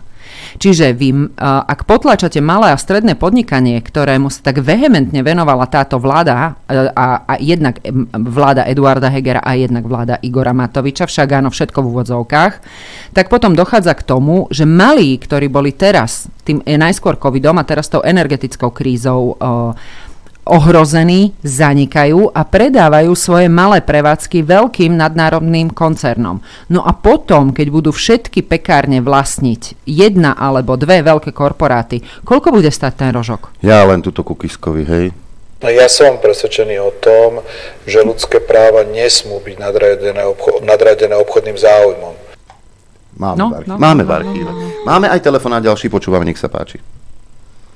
Haló? Dobrý deň, dobrý deň, zdravím vás všetkých. Dobrý deň. Um, myslím si, že toto je veľmi zaujímavá téma, to, toto, čo ste dali. A osobne si myslím, že toto sa asi týka možno že 90% ľudí na Slovensku. Som rád, že ste zaradili aj takúto tému. Po, poviem aj, ja sa priznám, aj ja, ja som niekoľkokrát sa dostal do takýchto situácií. Z okolností presne, čo ste rozprávali, že Banská Bystrica, ja vám dám potom na záver otázku. Banská Bystrica vlastne rozhodovala o rozhodovala moje veci, vlastne uh, Timobal mi dal akože zmluvnú pokutu uh-huh. bez dohody, bez zvláštnej dohody, zmluvnú pokutu za to, že som od nich uh, odišiel uh-huh. a oni mi dali ako 200 eur. Oni to dali na ten súd do Banskej Bystrice. Uh-huh Samozrejme, ja som sa odvolal, lenže hovorím, ja som kamionista, nevedel som zareagovať čas. E, dal som aj e, navratenie lehoty, samozrejme, že mi to zmietli zo stola. E, riešila to tá vyššia súdna úradnička, presne tak, ako ste to spomínali. Dal som to potom aj na generálnu prokuratúru, aby to preskúmali za porušenie zákona. Samozrejme, že mi to zmietli zo stola, pretože ani navratenie lehoty mi nevrátili, i napriek tomu, že, že, že že ja som eh, vlastne mal na to dôvod, lebo som kamionista, chodím do sveta a nevedel som sa vlastne na to ohradiť včas, pretože u nás je to tak, že sme aj dlhšie, dlhodobo preč a jednoducho dostal som tú poštu domov a jednoducho tam prešla tá lehota, jednoducho na toto som poukazoval a zmietli mi to zo stola. Ja sa chcem teda, teda opýtať, keď aj takáto situácia nastala a už vlastne je to, teda už aj exekúcia prešla všetko a tak ďalej. Či ja ako občan, keď už takto to všetko prešlo, či sa viem ešte nejakým spôsobom brániť, alebo respektíve ešte si viem nahradiť to, čo uh, vlastne tá, tá exekúcia, že už prešla, že mi aj tie peniaze, že mi strhli, že či to nejako viem aj, aj cez vašu pomoc nejako po, toto vyriešiť. Pretože osobne si myslím, že tento štát robí všetko preto, aby vlastne nás len likvidoval bežných občanov. Toto, to, mhm. ste to celé popisovali presne takto. Ďakujem pekne Ešte ostaňte chvíľku na linke, prosím. Ja sa len chcem opýtať. Ano. V exekučnom konaní ano. už je vymožené všetko, áno? Áno, áno, áno. A môžem áno, sa opýtať áno. rozsudok, kedy nadobudol právoplatnosť a bol vykonateľný? Kedy? A, nejaké dva roky dozadu. Mhm. Nejaké dva roky dozadu. Dobre, ďakujem. Uh, takže, k tomu sa chcem vyjadriť. Je tam 15 dní na podanie odporu, je to upomínacie konanie, rozhoduje vyšší súdny úradník. Problém je v tom, že neposudzuje nepriateľné zmluvné podmienky. My sme dali uh, žiadosť v zmysle zákona o slobodnom prístupe k informáciám, kde sa súd vyjadril, že nevedú registre, to znamená, oni nerozlišujú, či to je spotrebiteľ alebo nie. Um, v advokácii ľudia zdatní zbehli a niektorí ľudia, ktorí zastupujú združenie, vedia, o čom hovorím. Títo ľudia sú nesprávne poučení. Vo veci rozhoduje vyšší súdny úradník. Európska komisia sa opakovane vyjadrila, že 15 dní je veľmi krátka lehota na podanie odporu. Ľudia často zmeškajú tú lehotu. Tu chcem apelovať aj na tých, ktorí majú elektronické schránky, um, ako živnostníci um, alebo ako fyzické osoby, oni tie elektronické schránky neotvárajú, nenavštevujú. Častokrát sa stretávame s tým, že prebieha exekúcia. A teraz uh, poviem, o čo ide. Bohužiaľ, tu už to nadobudlo právoplatnosť, stalo sa vykonateľným a aj vymahal súdny exekútor. Čo ešte môžete vyskúšať, ak nie je zmeškaná lehota, ale to je môj názor, Janka doplní a môžem sa míliť. Ak teda tam nie je zmeškaná lehota, môžete skúsiť, lebo exekučný súd je povinný v každom štádiu konania skúmať ten exekučný titul. No, no možno by som skúsila, skúsila ešte obnovu konania, ale, ale neviem si predstaviť e, tú úspešnosť. Asi bude mizivá, je to hop alebo trop a ide vám o 200 eur, aby tie trovy neboli vyššie vo finále, keď si operátor najmä advokáta a ešte možno žalobu o určenie Ehm, či teda tá zmluvná pokuta je alebo nie je nepriateľnou zmluvnou podmienkou. Lebo hm. vlastne ide o to, že si kúpite mobil napríklad za euro, mm-hmm. Oni ten mobil evidujú, keď odídete k inému operátorovi, tak vy hoď ste ho kúpili za 1 euro, oni vám vyčíslia Zostatkovú hodnotu toho mobilu. Áno, zostatkovú hodnotu toho mobilu a tvária sa, že je to zmluvná pokuta. Bohužiaľ, keby ste stihli tú 15-dňovú lehotu, asi by ste boli úspešní. Hovorím, je tam možnosť skúsiť tú obnovu konania. Úspešnosť je tam naozaj mizivá. Ja by som to už asi teraz pre tých 200 eur, e, jednoducho už by som to asi neriešila. Je to časovo náročný spor a tak. potrebujete byť zastúpený advokátom. To, to by som asi Osobne neriešila. si osobne si myslím toto isté, čo rozprávate aj vy, že aj ja, že akože by som do toho nestupoval, len viac menej som chcel na to poukázať aj týmto príbehom, aby sa ľudia vlastne poučili aj z, mo- z tohto, lebo čak Uh, priznám sa, ako bola to moja chyba, lebo moja mama mi Nebola to vo, vaša chyba, pádom... si myslím. A to je ďalšia vec, no, keď vy ste neprezali no, poštu, no. Uh, nebol doručený rozsudok do vašich rúk. To je ďalšia vec. Hej, nemal nadobudnúť no. právoplatnosť, vykonateľnosť. Môžete skúsiť návrh na zastavenie odkladu exekúcie. Či to vyjde, to neviem. Ale, je ale to chyba... myslím, že dlh už je vymožený, že hovoril poslúchať, že už, už je dlh vymožený. Čiže ja si myslím, že, no ja si myslím, že je to zbytočné, že je to zbytočné sa naťahovať, ale ja, ja som chcela k tomu dodať iba to, že tá 15-dňová lehota na podanie... Uh, ďakujeme veľmi pekne a pozdravujem vás. Pekne. Len som chcela povedať, že, a to ste položili veľmi, dob- veľmi dobrú otázku, uh, aj z toho dôvodu, že 15-dňová lehota na podanie odporu je jednak naozaj veľmi krátka, to je po prvé, a po druhé, Uh, ak vám aj uh, takýto nejaký platobný rozkaz príde, naozaj si treba dať pozor, aby ste ten odpor podali. Čas. Odpor nemusí byť podaný uh, nejak kvalifikovanie právne úplne tip-top. Je úplne jedno, aký odpor podáte, ale musí byť podaný v lehote. No stačilo, tej 15-dňovej lehote. Že nesúhlasím od... s tým platobným rozkazom. Ale mal by byť odôvodnený. Stačilo, že by zdôvodnilo, že neprebral... Nie on, neprebral on ano. ten rozsudok a približne o čo sa jedná. Ale tu chcem v dodať... krátkosti ten príbeh samozrejme ano, musí ano. byť popísaný, tak som to chcela povedať, ale ale to som chcela povedať, že naozaj si treba dať veľký, veľký pozor na tú 15-dňovú lehotu, ktorá je naozaj krátka a ak sa tá prešvihne, tak uh, brániť sa potom je už veľmi, veľmi ťažké. A ja veľmi v krátkosti chcem povedať, že je to chyba tohto štátu, pretože zákonodárca zriadil tento súd, aby urychlil súdne konanie a dopadlo to tak, že je vydaných 100 tisíce platobných rozkazov vo veciach spotrebiteľských, ktoré by bežný súd príslušný všeobecný nevydal a málo ktorý spotrebiteľ sa teraz bráni. To je chyba zákonodárcu, je nevyhnutné toto zmeniť. Amen. Amen. Ďalší telefonujúci poslucháč. Dáme mu priestor. Nech sa páči, počúvame. Dobrý deň. Poslucháčka, dobrý deň. Dobrý deň, prajem. Volám, volám z Košic. Uh, mám takúto otázočku. Uh, ja som zapla trošku neskôr, čiže um, neviem od začiatku, ako ste mali tému, ale vidím, že sa bavíte o dlhoch. Uh, máte skúsenosti aj s osobnými bankrotmi? Venujete sa aj tomuto? Nie. Dobrý deň prajem. Na to sú špecializované osoby, sú to správcovia. Odporúčam vám navštíviť Centrum právnej pomoci, e, kde vlastne sa špecializujú konkrétni právnici na tento právny ja, ja vás trošička preruším, e, pretože moja situácia je taká, že ja už som prešla osobným bankrotom a vlastne tým, že som zo zname úpadcov, Uh-huh. Mám, mám teraz problém s úvermi. Áno, a riešil vám to CPP, Centrum právnej pomoci? Áno. No to som chcela povedať, že treba ísť na Centrum právnej pomoci, tam sa poradiť a potom samozrejme máme advokátsku kanceláriu, kde tieto veci delegujeme. Mm, kto bude mať záujem s mailom, vieme dať adresu, nechceme to takto riešiť. A to je ten problém, že pravdepodobne asi vám nebolo všetko vysvetlené, no k čomu dôjde. Tomuto sa ale my nevenujeme. To sú špeciálne školení, absolvovali skúšky, sú to právnici a špecializujú, špecializujú sa na túto oblasť. My to nie sme. Čiže ale chceli by, ste, chceli, by ste, chceli by ste poradiť, áno? Uh-huh. Chcela by som poradiť, čo sa s tým ešte niečo dá robiť. E, pošlite nám kľudne e-mail, my sme tiež z Košic, pošlite nám kľudne e-mail a my vám dáme kontakt na konkrétnu advokátsku kon- kanceláriu, kde vám poskytnú poradenstvo. Nadiktujem vám teraz e-mail, dúfam, že bude správny, alebo Janka, ja si to neviem nikdy zapamätať. Pomoc spotrebiteľom OZ zavinač gmail.com Kom. Uh-huh. Tak, dobre. Ďakujeme Pomoc pekne. Nie, všetko spolu ako jedno slovo. Pomoc spotrebiteľom OZ.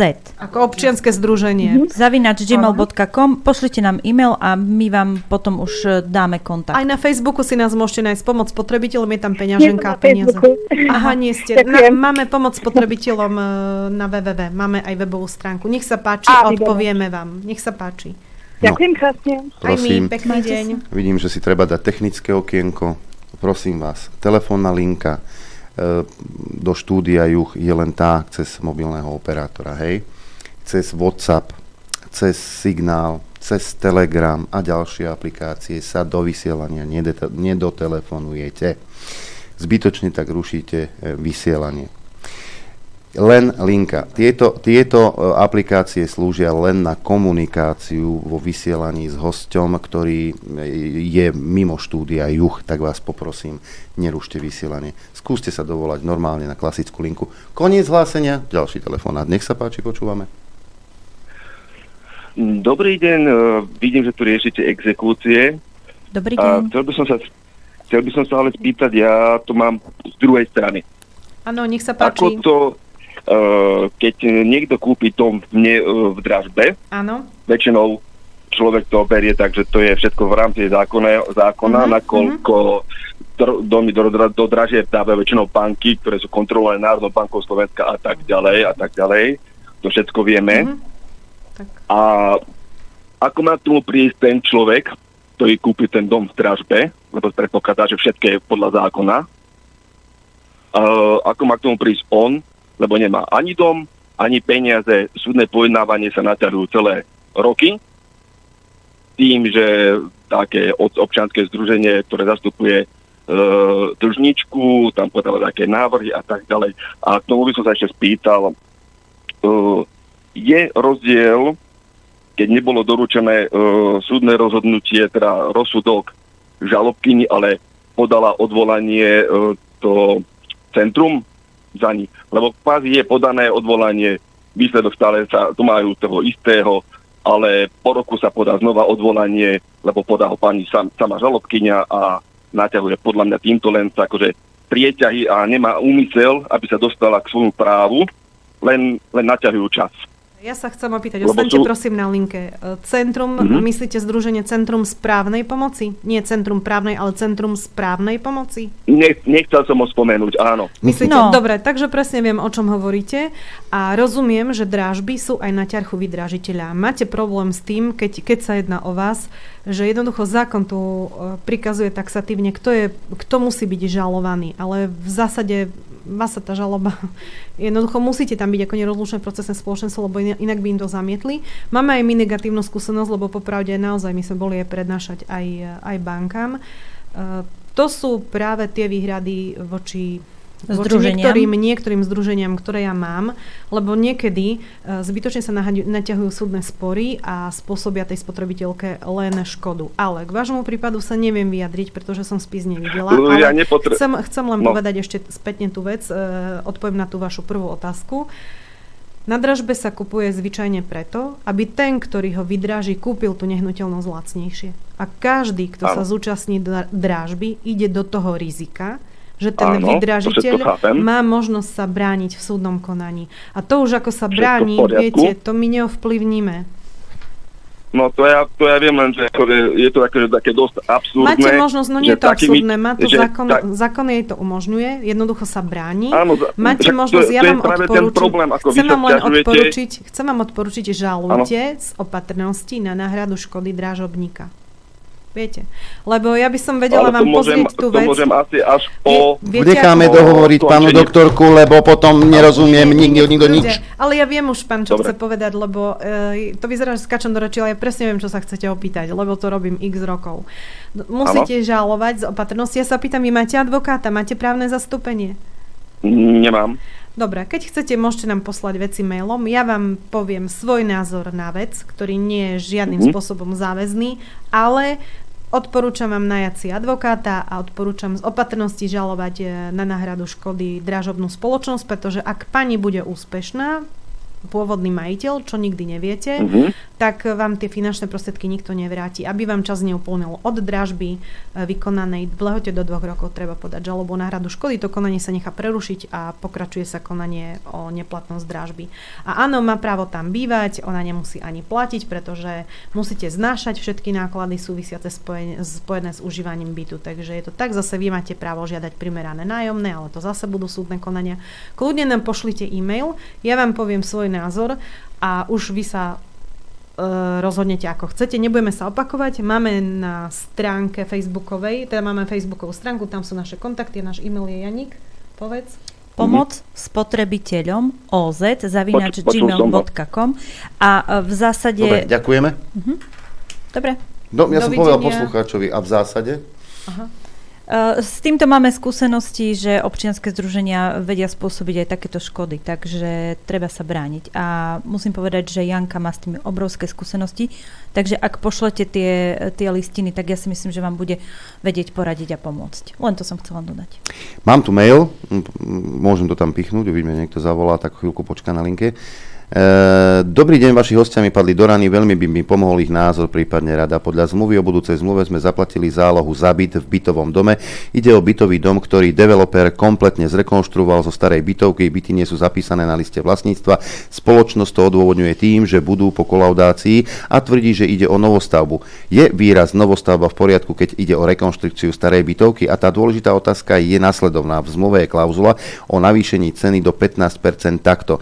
Budúci predávajúci je oprávnený jednostranne upraviť cenu najmä v týchto prípadoch. Ak je po uzavretí tejto zmluvy zavedená nová daňová či poplatková povinnosť v súvislosti s výstavbou bytového domu, ak sa od dňa podpisu zmluvy preukázateľne zvýši, napríklad z indexácie cien zverejňovaných štatistickým úradom cena energií, stavebných materiálov, výrobkov, technológií alebo stavebných prác o sumu takéhoto navýšenia pripadajúcu na predmet prevodu a ak pri výstavbe bytového domu dôjde k zmene podlahovej plochy bytu o viac ako 5 Zmluvu sme podpisovali v septembri 2022 pri obliadke sme od maklérky dostali informáciu, že byt sa bude predávať ako holobyt v takom stave, ako citujem, ju vidíte. Ku dnešnému dňu sa e, založili len nové vrchné vchodové dvere, iné úpravy sa na byte nerobili. Indexácia cien e, v 4Q oproti 3Q 22 e, tretiemu kvartálu na stavebné práce a materiál šla, šla hore o 3,2%. Ma- Napriek tomu tlačí predávajúci na zvýšenie cien a to bez preukázania aj iným budúcim susedom. Ide o spoločnosť, ktorá má projekty aj na výstavbu kalárových nájomných bytov s ostatnými susedmi komunikujú dosť arogantne. Ako sa môžeme brániť a to, ako by sme, ako by sme neprišli o zálohu a cena bytu bola dodržiavaná, prípadne navýšená maximálne o tie 3%, nie 15%, Janka píše. Dobrý deň, prajem Janka, veľmi v krátkosti odpoviem, nevieme sa vyjadriť k veci, pretože zmluvu nevidíme k nahliadnutiu a popravde toto nie je naša parketa. Odporúčam, keď ste si kupovali nehnuteľnosť, to hovorím stále, je potrebné mať advokáta, ten by vám vlastne tú zmluvu posúdil už v čase jej uzatvárania. Takže ja osobne si netrúfam mm. túto zmluvu. A, a určite ne... odpovedať bez toho, aby som videla tieto listiny. A neviem, či som dobre počula, v úvode toho mailu bolo, na, bolo povedané, že zaplatili zálohu, áno? Mm-hmm.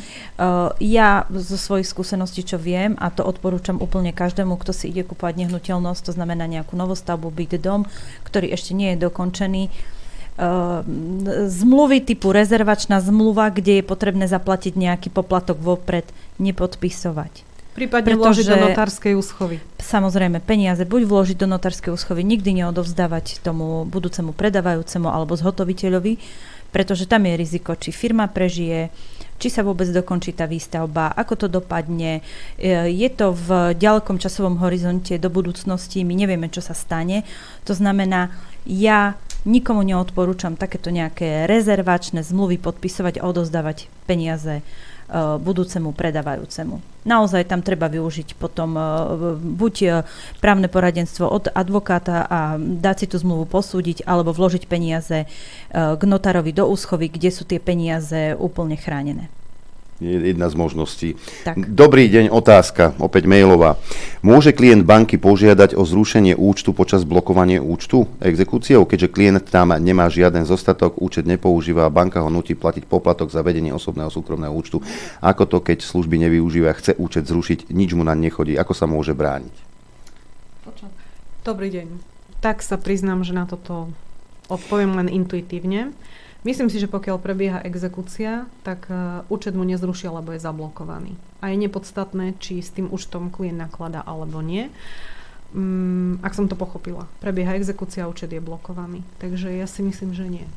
Mhm. Ale nič nebráni tomu, ak má iné finančné prostriedky a skúsiť sa uh, dohodnúť so súdnym exekútorom. Uh, otázne je, na koho natrafí, ale máme aj korektných aby skúsil odblokovať ten, ten účet s tým, že vlastne to odôvodní, chce, chce ho zrušiť, lebo zbytočne sa mu navyšujú poplatky. Hej, niektorí exekútori vedia byť veľmi krutí. Áno. Dobrý deň, mám problém s komerčnou poisťovňou, ktorá mi odmieta vyplatiť sumu pri dožití. Na túto sumu som platil mesačne 8 eur počas 27 rokov. Poisťovňa odo mňa požaduje fotokópiu občanského preukazu so všetkými údajmi a dobre viditeľnou tvárou.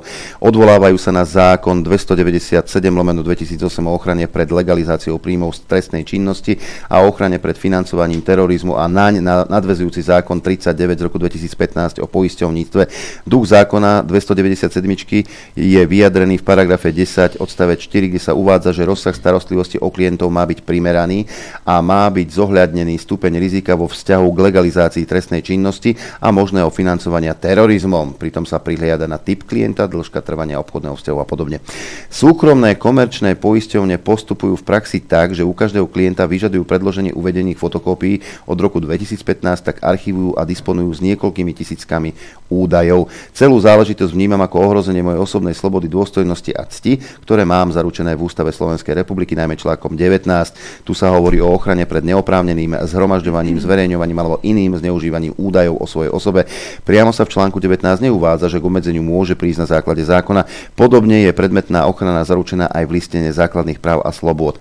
Oba zákony boli schválené počas vlády Smeru. To len na margo toho, že počas každej vlády od roku 1993 sa tu postupne zhoršuje postavenie spotrebiteľa.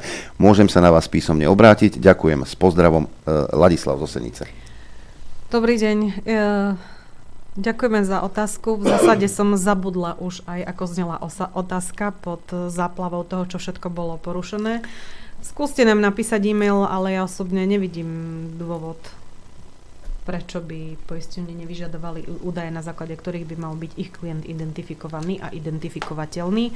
A navyše ja s obľubou hovorím, treba si otvoriť Google a ten vie o vás viac než vy sám. Takže ale obráte sa, lebo naozaj už ani neviem, ako znela otázka. Tak v tom prípade je moja žena lepšia ako Google. Telefonát máme, nech sa páči, počúvame. Ďakujem, dobrý deň. Dobrý deň. a pán.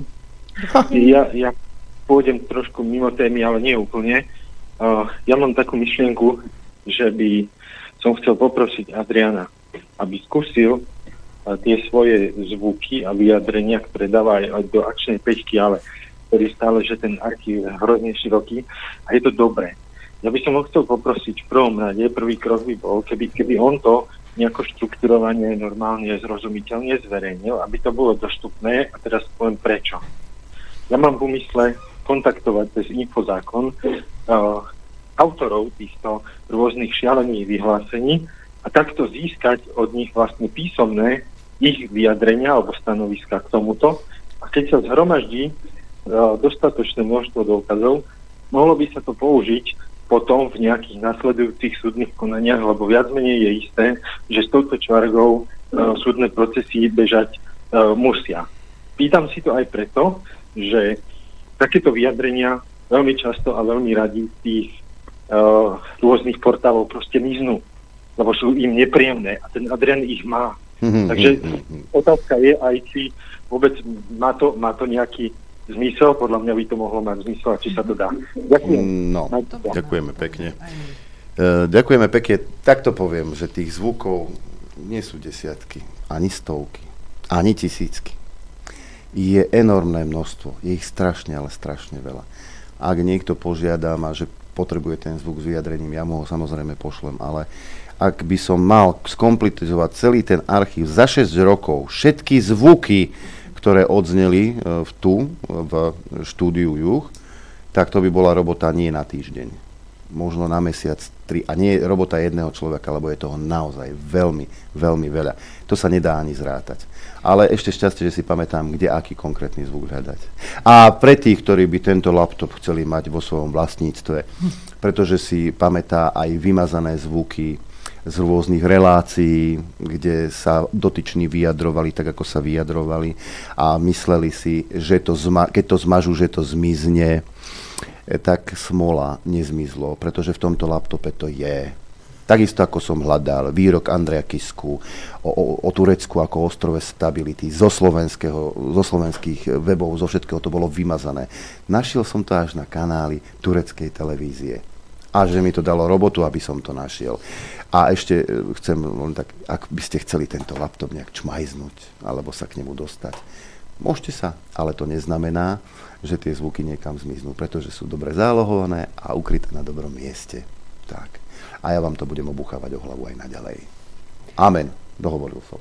A ešte by som snad len chcela dodať, že podľa zákona o slobodnom prístupe k informáciám pán si môže podľa ustanovenia paragrafu 2 vyhľadať, kto sú povinné osoby mu túto informáciu zverejniť a ak to odmietnú, tak uh, bude musieť ich žalovať. Takže tak jednoduché to celkom nie je. Hm. Tak, uh, toľko teda k tým zvukom. Ďalší mail tu mám. Dobré ráno k téme Úrad na ochranu spotrebiteľa, ktorý si platíme, spoločnosť na ochranu spotrebiteľa. U nás kopa združení, ale iba jednotlivé prípady, kedy sa jednotlivec obráti. Nie kroky od úradu na kontrolu. Toto je tak zmetočne napísaný mail, bože, to nemá hlavu petu. Um, ďalší mail. Chcel povedať, že nerozumiem. No, však ani ja som sa, sa, snažil som sa zamýšľať na to tým tak mailom. prosíme poprosiť, poprosíme ešte raz poslať zrozumiteľne. Že v rýchlosti.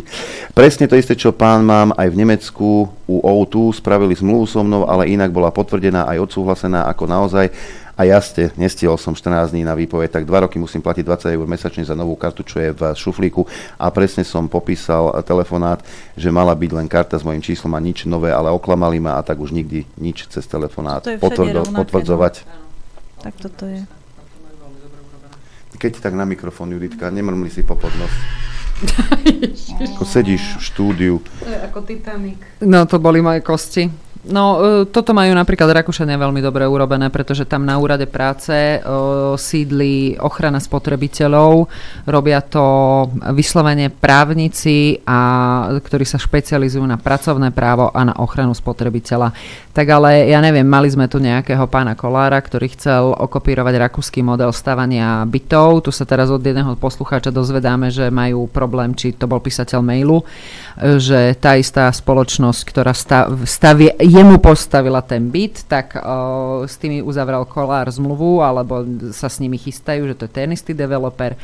Čiže Kolár nevie okopírovať nič, ja neviem, ako okopíroval tú svoju diplomovku, ale dobré veci zo, zápa- zo západu, úžasného západu, kde od západu k nám ide kultúra, tak to, čo je dobré okopírovať, neviem. Bože môj, čo máš proti západnej kultúre? Presne toto. A je to. A je to tu zase, áno. Inak mimochodom tuším, v Rakúsku je to aj tak, že keď ti zamestnávateľ neplatí e, plat, tak e, ty sa môžeš obrátiť na štát, ten štát potom, či dobre si to pamätám, že ten štát potom... Ty prídeš na ten úrad, ty normálne dá, e, dáš svoj kalendár, normálne kalendár, kde si si ručne písal, koľko hodín si odpracoval, oni to pozrú, ti to vykešujú a kým sa ešte s tebou rozprávajú, tak už dole štartuje auto a idú na kontrolu. Takže áno.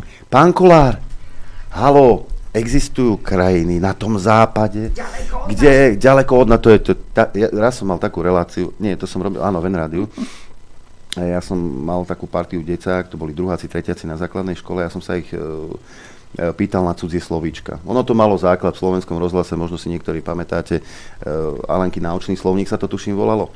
Tak niečo podobné som robil a tiež som sa jedného chlapca malého pýtal, teda, lebo som išiel podľa slovníku cudzích slov, podľa ABC, potom sa mi tie svine na to začali učiť. Aby, lebo ja som od nich, ja som im, snažil som sa im vysvetliť, že nechcem správnu odpoveď, ale čo si pod tým predstavujú. Potom pochopili, bolo to super tak som sa pýtal, že čo je to buržoázia. Mi hovorí, buržoázia? To je taká strašne vzdialená krajina a ľudia tam ale že strašne kradnú. Trafil sa. Čiže, pán Kolár, viete, niektoré veci, stačí sa pozrieť do vedľajšieho štátu, pozrieť, okopírovať, čo by fungovalo a možno by ste stúpli aj v očiach e, takého človeka, ako som ja. Ale nič z toho sa nedeje. Dokonca, a teraz vám prezradím jednu novinku, už som si dal aj do, do, do agentúrok na zajtra. Boris Kolár chce, aby Slovensko aj Česko boli zapojené do povojnovej obnovy Ukrajiny. Vníma to ako kompenzáciu za pomoc. Nuž, developer sa nezaprie, respektíve podnikateľ. Toto je už čistý hyenizmus. A dodávanie migov potom uh, evokuje v konšpirátoroch také, že poďme to tam dobre rozbiť, aby sme mali čo aby robiť. sme mali dobre zarobiť. Takto sa zarábalo aj na olej, Európe. Prilejem olej do ohňa, keď sme pri pánovi Borisovi Kolárovi um, asi by sme sa mohli veľmi v krátkosti vyjadriť aj k exekučnej amnestii. To je zase... No, to je tiež jedna z vecí, ktorá je, sa týka tejto témy. Ale to je zase náš subjektívny pohľad na vec. Uh, ja osobne mám za to, že ak niekto požaluje, ak veriteľ teda požaluje toho dlžníka, nič mu ten dlžník neplatí a postupí na exekučné konanie, po 5 rokoch sa nič nevymôže, to exekučné konanie sa vlastne zastavuje. Trovi znáša veriteľ, trovi exekútora a môže na novo podať znovu Ešte repodanie, áno, môže áno. znovu podať celú tú exekúciu. No. To znamená opäť, tá exekúcia nepomohla nikomu, nepomohla tým spotrebiteľom, alebo aj dlžníkom, nielen spotrebiteľom, poškodila veriteľov, to je z môjho pohľadu, a súdny, Judita sa tu smeje, a poškodila súdnych exekútorov, e, ktorí vlastne, myslím, že 30 alebo 40 eur dostanú trovy. Uh, viem, že pojem súdny exekutor mnohých vyvoláva alebo evokuje nejaké, nejaké niečo zlé, ale pravda je negatívne, áno, pardon. Ale pravda je, že aj vy, pravdou je, ak vy raz, ktokoľvek sa môže dostať do takej situácie, že mu niekto bude dlhovať, jednoducho ten exekútor koná vo váš prospech. On, on môže konať a vymáhať len to, čo je rozhodnuté vykonateľným súdnym rozhodnutím. On, on roz, na základe rozsudku jednoducho nevymáha sám od seba. Samozrejme, máme aj takých, Máme aj takých, nie je to žiadna partizančina, ako hovorí môj známy. Takže ja by som sa chcela vrátiť tej exekučnej amnestii, ktorá absolútne nikomu neprospieva, akurát si z nej boli nadšení a teraz budú opäť všetci prekvapení. Toľko. Amen. Sestra, zotrvajme v tichej modlitbe a celú dnešnú reláciu zakončíme mailom a otázkou z úplne iného súdka. Mail smeruje na Juditu Lašákovú. Pozdravujem do štúdia. Viem, že som mimo tému, ale aj tak mi to príde veľmi dôležité. Chcel by som sa opýtať, pani Lašáková, či by ste za nejakých podmienok si vedeli predstaviť, že by ste boli súčasťou strany Jana Baráneka Zdravý rozum. A gáno za akých? Vďaka ja, Východné Slovensko. Toto si vybavím s Jankom Baránkom, s ktorým som sa stretla včera. To nepísal Janko Baránek. Ja viem, ja viem, práve preto hovorím, že k tomuto sa vyjadrím až potom, ako sa o tom s Janom porozprávam. Myslím s Janom Baránkom. Áno, a čiže, ale nepovedala nie, pozrite sa. Uh,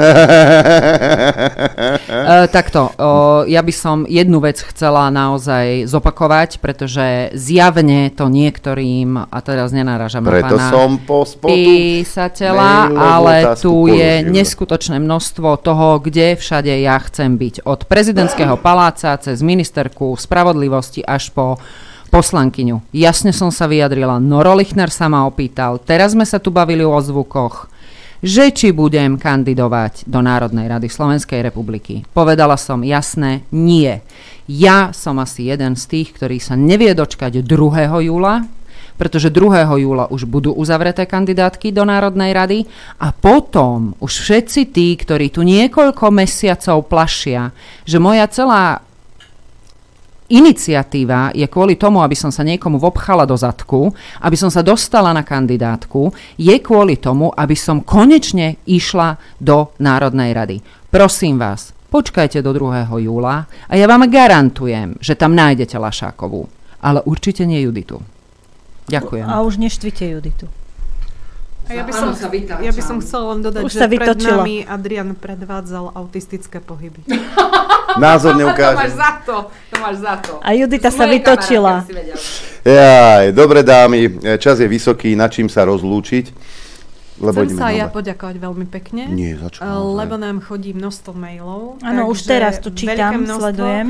Eh, Všetkým odpovieme, to chcem povedať, že určite všetkým Majte odpovieme. trpezlivosť, prosím, a pokiaľ e, zvážime, že tá vec je hodná prieskumu advokátom alebo zastupovanie je, je potrebné, vedzte, že kontakty, ktoré vám dáme, sú ľudia spoľahliví, overení, e, vedia vo Slušní. veci konať, slušní a budete spokojní. Tak, s dnešnými hostiami v štúdiu boli pani magisterka Jana Tilňáková, potom pani doktorka Jana Bajtášová a opäť jedna z magisteriek Judita Lašáková. Ďakujeme ešte tak, raz. e, rozlúčim sa s vami dámy, my budeme v plúdnej debate pokračovať ďalej, ale nie už v dopoludní na Infovojne, pretože ja sa v tejto chvíli rozlúčim, nakoľko už títo šamarínske zvony už za chvíľku začnú byť.